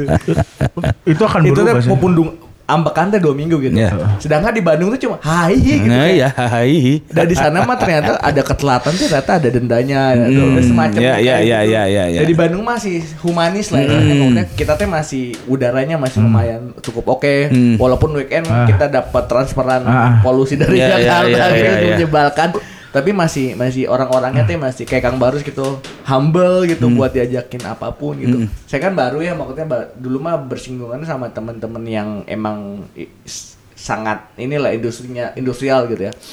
Nah sekarang teh ketemu teman-teman yang tadi ngobrol sama musisi terus ketemu Raja dan kawan-kawan oh, ternyata Bandung tuh masih punya sisi humanis yang begitu besar dan untuk berkarya teh harusnya ya secara humanis itu yang di- dibutuhkan gitu Iya. untuk menghasilkan karya yang optimal kalau Mm, menurut iya. saya pribadi. Dari kerjasamanya juga. Iya, makanya. Iya. Mau ngumpul di mana ya jadi gitu ada di kios pun jadi gitu jadi kayak Iya, dari dulu mah kios. Makanya kan Ya. kalau sekarang mah nggak ada kios, malah sekarang ngumpulnya di kafe. oh, ketemuannya di sini ya. Hmm, kalau saya pribadi oke lah kayak teman-teman gitu ya. Eh, ngumpulnya di kafe we nya. Hmm. Kumaha mun di kronik weh. Ya. Kalau saya selalu, selalu ngasih opsi gitu, karena saya terus terang saya tuh orangnya bukan tipikal orang yang suka nongkrong di kafe. Mendingan nongkrong kayak gini gitu, ngebahas apa pun ge, Ya, mau, ya, mau ya. sampai kapan pun juga sampai ngebudah sekalipun, hayu gitu. Karena memang nggak ada yang dibatasin, terus akhirnya kan ide-ide beda gitu, Ya, ide yang tercurah teh ketika saya ngobrol kayak gini, terus ketika saya ketemuannya di kafe, itu teh bakal beda, bikin bikin nuansanya teh bakal beda. Ambience teh udah Eh, lain udah lah ya. beda, udah beda. Mendingan habis kopi saset bergelas-gelas daripada di kafe tapi yang nggak ada tujuan tujuannya tuh jadi malah bias gitu. Kecuali kafe barudak mungkin kan. Ah, kafe barudak lah, tapi dikondisiin dulu kira-kira. Nih jamnya pas nggak nih? Pas lah ini tamu lagi rame Nah, kan. Pas tamu lagi rame, terus kita lagi ngebahas hal-hal Yang- yang serius kayak gini kan Ya, susah ya. juga. Di kafe teh asa kapitalis bisa. asa kurang DIY aja. Udah mau gimana ya dulu juga anak-anak teh sempet gitu ya. Jadi kan dulu teh anak-anak teh yang istilahnya teh kiri pisan lah pergerakan Oh, teh iya, gitu iya, ya, yang anti kapitalis bla bla bla bla bla bla. Tapi sampai akhirnya teh sekarang teh saya ngelihat anak-anak teh yang sedikit banyak udah jadi borjuis kecil. Hmm. Iya kan? Udah jadi eh, pion-pion kapital. Hmm. Ya mau gimana ya? Ya cuman ya itu, itu itu tadi gitu karena singgungannya mungkin satu sisi anak-anak linknya udah seluas itu, Iya, iya. terus ada kesempatan-kesempatan yang bisa digali dengan banyak pihak, terus akhirnya ya bersinggungannya dengan kebutuhan hidup, kebutuhan perut. Ya. Ya akhirnya ketika idealisnya ya ada dua opsinya ketika satu kita ikut-ikut aja gimana maunya si kapital Uh-uh. ataukah kita yang memang kasih eh, win-win solution gimana caranya tadi ya. saya kerja sama-sama si kapitalis tapi esensi-esensinya ini ya nilai-nilainya ini yang nggak hilang gitu. Istilahnya apa ya?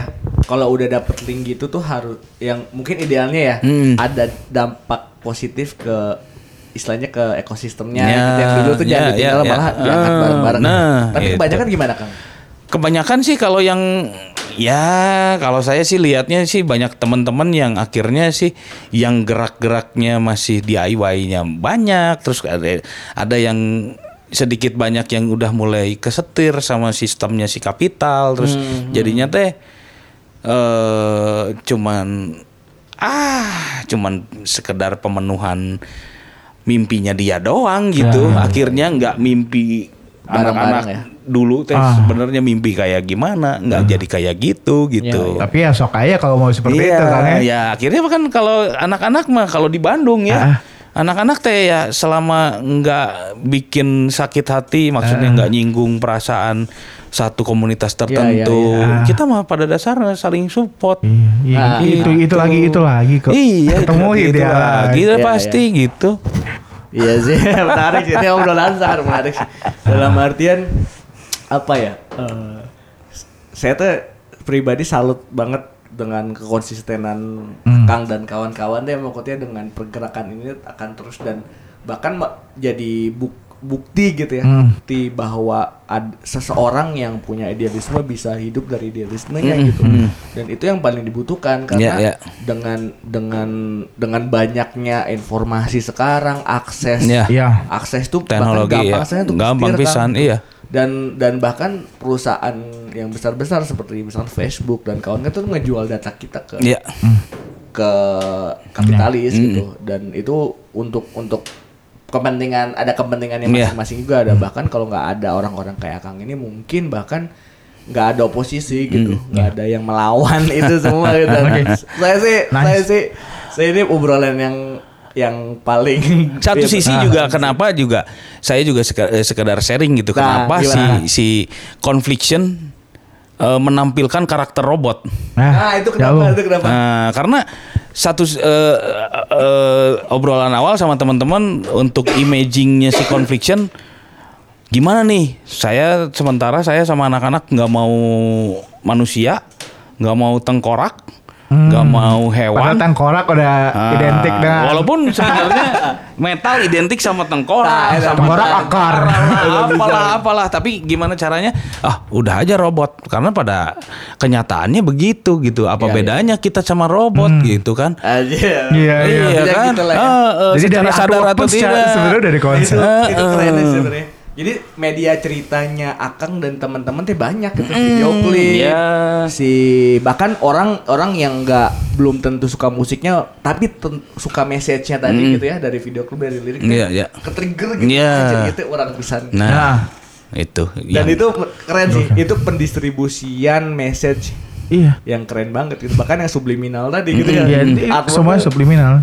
Mungkin pencapaian secara Anjir, vol keren, keren. pencapaian pencapaian se- secara volume nggak akan seedan nih. Kalau Iya, iya. mau di compare yang secara Iya, industri yang yang udah ini Jadi, ya, tapi established ya.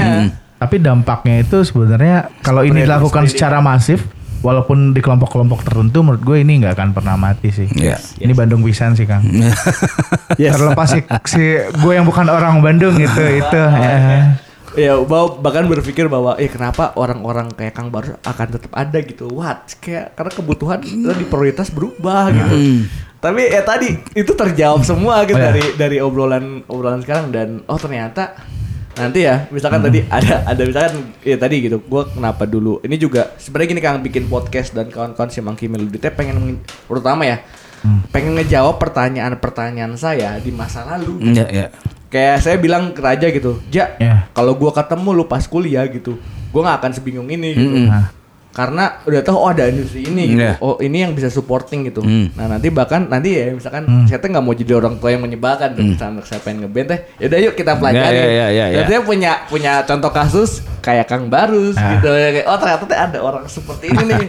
Dan itu jadi opsi gitu kalau Iya, iya, kalau iya. kalau lo mau kayak gini bisa Bisa. konsisten Bisa. tanggung jawab gitu. Bisa. Tapi anak kalau ngeband diizinin? Nah, Diizinin. Serius di support? Serius, disupport. Tapi kan kalau anak saya, saya juga sebenarnya tipikalnya, saya juga nggak mau jadi orang yang diktator ya. Maksudnya Ah, iya, iya, orang iya, yang iya. akhirnya maksain. Akhirnya "Kamu- implementasi mulai dari rumah sendiri Ah, dulu ya. ah, kamu harus jadi pemain band gitu. Enggak, saya selalu tanya, eh, soal misalnya saya misalnya di mobil atau di rumah gitu, saya selalu setel musik gitu kan. Terus kalau misalnya anak saya nggak suka ya udah, eh matiin atuh. Ya udahlah, kompromisnya. Oke, saya nggak matiin tapi saya nyetel pakai headphone. Ya, ya. Tetap saya ngedengerin musik gitu ya. Ya. Ada ada ya. ada jam-jam tertentu yang saya masih bisa menikmati ini gitu. Iya, Nah, tapi ketika misalnya memang saya misalnya wah ini kalau misalnya untuk mengaruhin anak dengan musik seagresif ini nggak akan mungkin. Akhirnya saya mau pelan-pelan gitu maksudnya kan saya juga sama istri dengerinnya sama kan. Oh, sama ya? Satu Sama, selera ya? satu selera Iya. gitu maksudnya. Ya saya ngedengerin alternatif. Sebenarnya saya termasuk orang yang semua musik saya dengerin selama itu masih enak di kuping. Ah. Nah, saya, saya jadinya kalau untuk di sama-sama bareng-bareng anak, saya juga saya udah bisa ngebedain gitu dan udah bisa misahin. Oh, ini kalau lagi sama anak-anak mah nyetelnya inilah. Iya, iya, Kayak misalnya saya yang nyetel si Soundgarden atau saya yang Saya nye- tetap Soundgarden. Keren bisa deh. ya terus eh, eh, simpelnya kan kayak kayak misalnya gitu terus anak saya yang pertama diamin aja sambil dia main Ya, ya, Androidnya sendiri gitu terus sampai akhirnya dia yang angguk-angguk terus kemudian ada satu lagu yang dia suka Ah. Hah, wah ini lagunya enakan balikin lagi ya ya.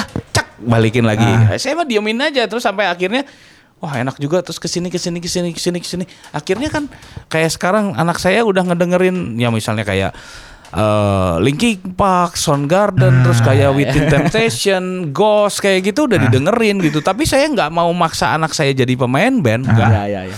nggak sama sekali gitu yang maksudnya yang, ayo tuh kamu belajar gini biar ya misalnya gini. Nah, dari dulu juga anak saya mau jadi pemain band nggak? Nggak. Tapi kalau misalkan beda pandangan, beda pandangannya tuh kayak apa pun. gimana nih? Misalkan tadi kan ada penyuaraan Akang sekarang tentang Hmm. tentang ke- kehidupan lah, politik dan kawan-kawan. Tapi beda pandangan sama itu. Nah, kalau kalau saya sih sebenarnya kayak kalau saya sharing sama anak kayak gini nih. Misalnya eh contoh konkret aja ya, contoh yang kelihatan misalnya pas lagi jalan bareng gitu ya, terus ada yang polisi ngeberhentiin orang Iya, iya, jelas iya. terus Iya. kelihatan dia lagi main apa gitu kan terus ya itu kenapa ya kayak gitu ya saya terangin jadi di institusi kayak gini mah yang namanya polisi atau tentara dia tuh memang eh, ya kayak misalnya ada kepentingan-kepentingan yang dia tuh yang dia yang bikin kebijakan. Bahkan dia juga yang melanggar kebijakan itu. Makanya kenapa namanya polisi? Polisi kan dari polisi kebijakan. Nah, ketika ada orang nah. yang punya yang bikin kebijakan itu dan akhirnya dilanggar ya itu mah dah dia dia sendiri yang bikin, dia sendiri ya pasti yang ngelanggar. nah, dari situ mah saya mah maksudnya eh, segimana caranya saya bisa melakukan pendekatan-pendekatan yang akhirnya anak nggak terlalu nggak terlalu banyak dibebanin sama hal-hal seperti Iya, itu. iya, iya, Secara simpel-simpel aja lah Iya. gitu Secara gitu. fundamental iya harusnya dapat lah gitu. ya. Oh, gitu. Maksudnya kalau misalnya saya maksain, wah polisi mau brengsek bla bla bla bla bla bla, tapi saya nggak bisa nerangin kenapa si polisi brengsek Iya, di iya, depan anak saya. Kan artinya kan jadinya cuma subjektif aja gitu. Iya, betul. Tapi kan ketika anak udah bisa mikir sendiri, iya kenapa sih polisi itu suka gini gini Iya, gini iya, aja di jalan? Ya mungkin Apalagi zamannya beda ya. Nah, kebiasaan- kebiasaannya sekarang gitu. tuh ya Nah. Bisa banyak hal, bahkan bias gitu ya. Iya, Ya. jadinya Iya, begitu. Makanya. Nah itu sih itu peran orang tua. Iya. Nah ini kan balik lagi jadi ya. Udah jadi orang tua juga ya. Keren bisa. Jadi istilahnya tetap nilai-nilai yang akang percaya tetap ditanamkan. Maksudnya ini ini yang baik Ya, atau enggak gitu. ya. Ya. Sambil dibuktikan bahwa itu tuh benar gitu ya. Hmm, gitu. Yang benar-benar kelihatan. Yang salah juga pasti bakal Hmm. kelihatan yang salah gitu. Luar Penyebaran biasa. message-nya beda lagi. Sekarang ke anak gitu ya. Sekarang Iya. beda lagi. Maka Bukan implementasi marah-marah. Iya, implementasi apa secara pemikiran dan secara suara yang mau disuarakan tuh ya penerapannya ya di rumah dulu. Iya, di rumah dulu Makanya. gitu. Iya. Ya walk walk the talk. Iya, yang intinya. waktu itu itu yang nyontohin ya. Iya. Jangan ngomong doang ya, cuma dicontohin. Iya, contohin. Soalnya kalau kata istri gua kemarin kan ya, mangki sih mangkidu katanya.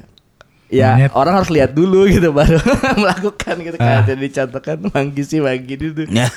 ya gitulah pokoknya apa. Ya, ya, ya. Ini menarik nih. Ini obrol ini mungkin obrolan terlama Kang. Oh, iya? Dua jam setengah. Wow. Wow, nggak tapi kan? saya nggak akan skip sedikit pun karena ini menurut saya ini akan jadi legacy Ya.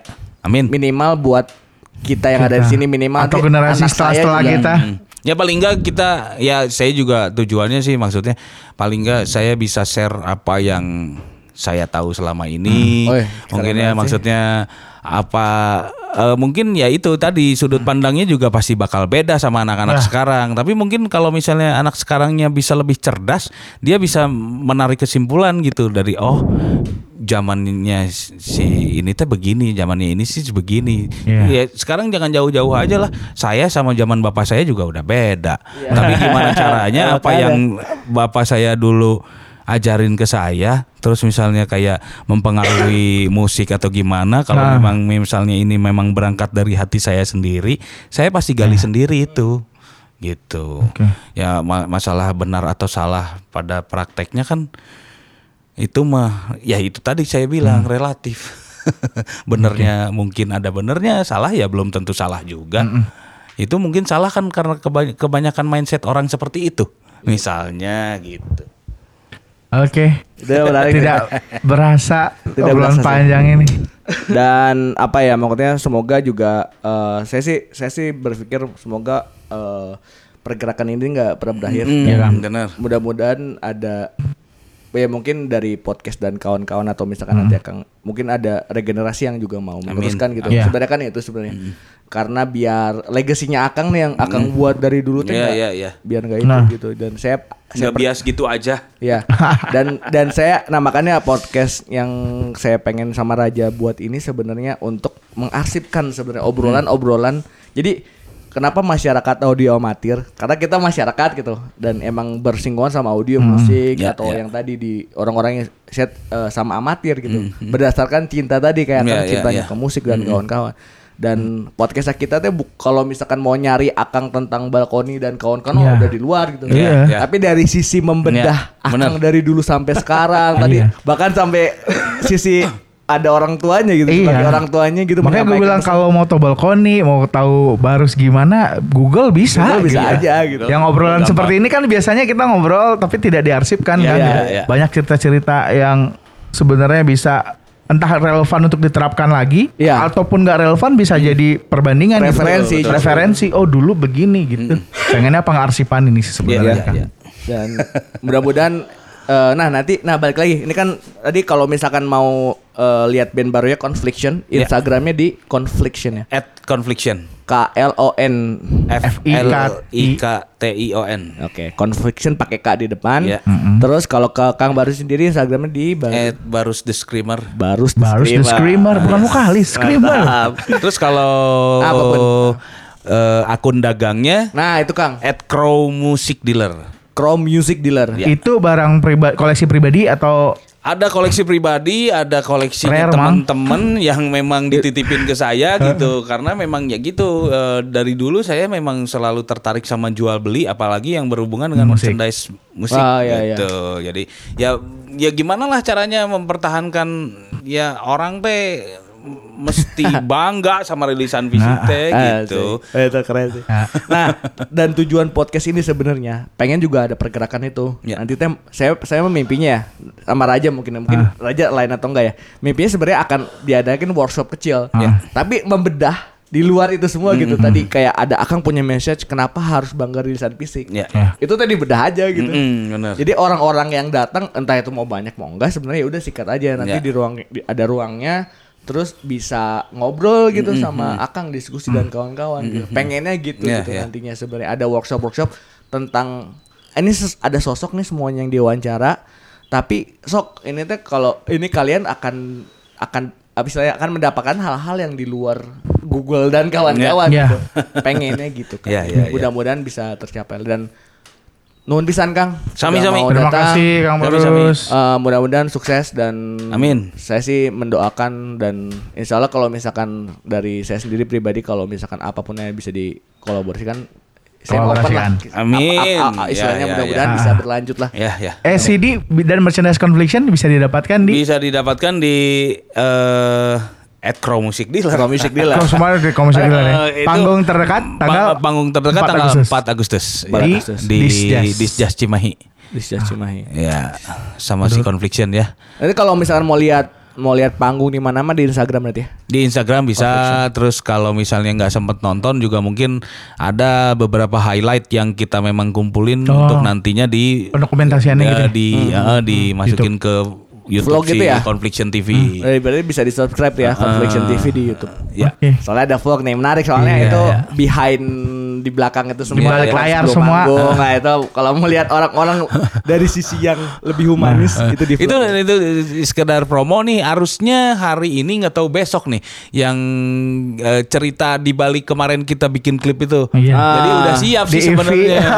Nah, jadi ada ada kemarin kita memang nyiapin buat dinaikin ke YouTube ada kurang lebih 10 menit. Wow. Nah, Tapi jadi memang kalau ya nikmatin aja lah Iya, nanti Kang. lah maksudnya. Ya, ya.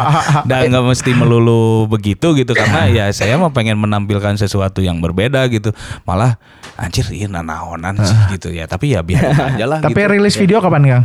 Musik videonya akan dirilis Musik video sih katanya secepat mungkin karena eh, yang rilis ini si eh, bakal adanya tuh di YouTube-nya si Maternal Disaster. Oh, Oke. berkabar Kang. Oh pasti. Oh ya satu satu lagi. Eh, mudah-mudahan semua berjalan rencana karena gini, ketika si Confliction nanti bikin rilis party, kita juga pengen ngerilis DVD sekalian movie screening lah gitu. Wow. Jadi kita teh pengen bikin acara nonton bareng. Jadi kemarin teh harusnya making of album Disillusi ini teh kita jadi ikan CD DVD harusnya rencana awal. Tapi mungkin karena kemarin eh, ada ada sedikit hambatan atau gimana, mungkin nanti mudah-mudahan lancar semuanya lancar. Jadi si DVD ini tuh bakal kita tontonkan pertama kali ketika kita mau rilis party. party dan mungkin juga kita ada menjual DVD-nya juga saat Footage-nya ada itu. semua Nah. gitu ya. Ya. Nice. Oke. Itu keren sih. Hmm. Keren banget. Sebenarnya gampang aja sih sekarang kalau mau orang ngupload ke YouTube beres gitu. Ah. Tapi ya itu saya saya mah ke- Kepuasannya. Oh, kepuasannya teh ngeri- ini harus dirilis eh fisiknya walaupun cuma Iya 100 benar. biji. Soalnya saya juga dulu beli DVD-nya Burger Kill Nah. dari awal sampai akhir itu dan emang itu tuh konten yang nggak nggak didapat gitu kayak. Nah. Oh ternyata orang yang nonton. Eh. Nah, walaupun sekarang ada di semuanya di YouTube, tapi ketika saya punya rilisan fisiknya itu nilainya bakal beda gitu Iya, ya. iya. Nilai kepuasan lah, terutama itu. Nah, gitu. Mantap sih.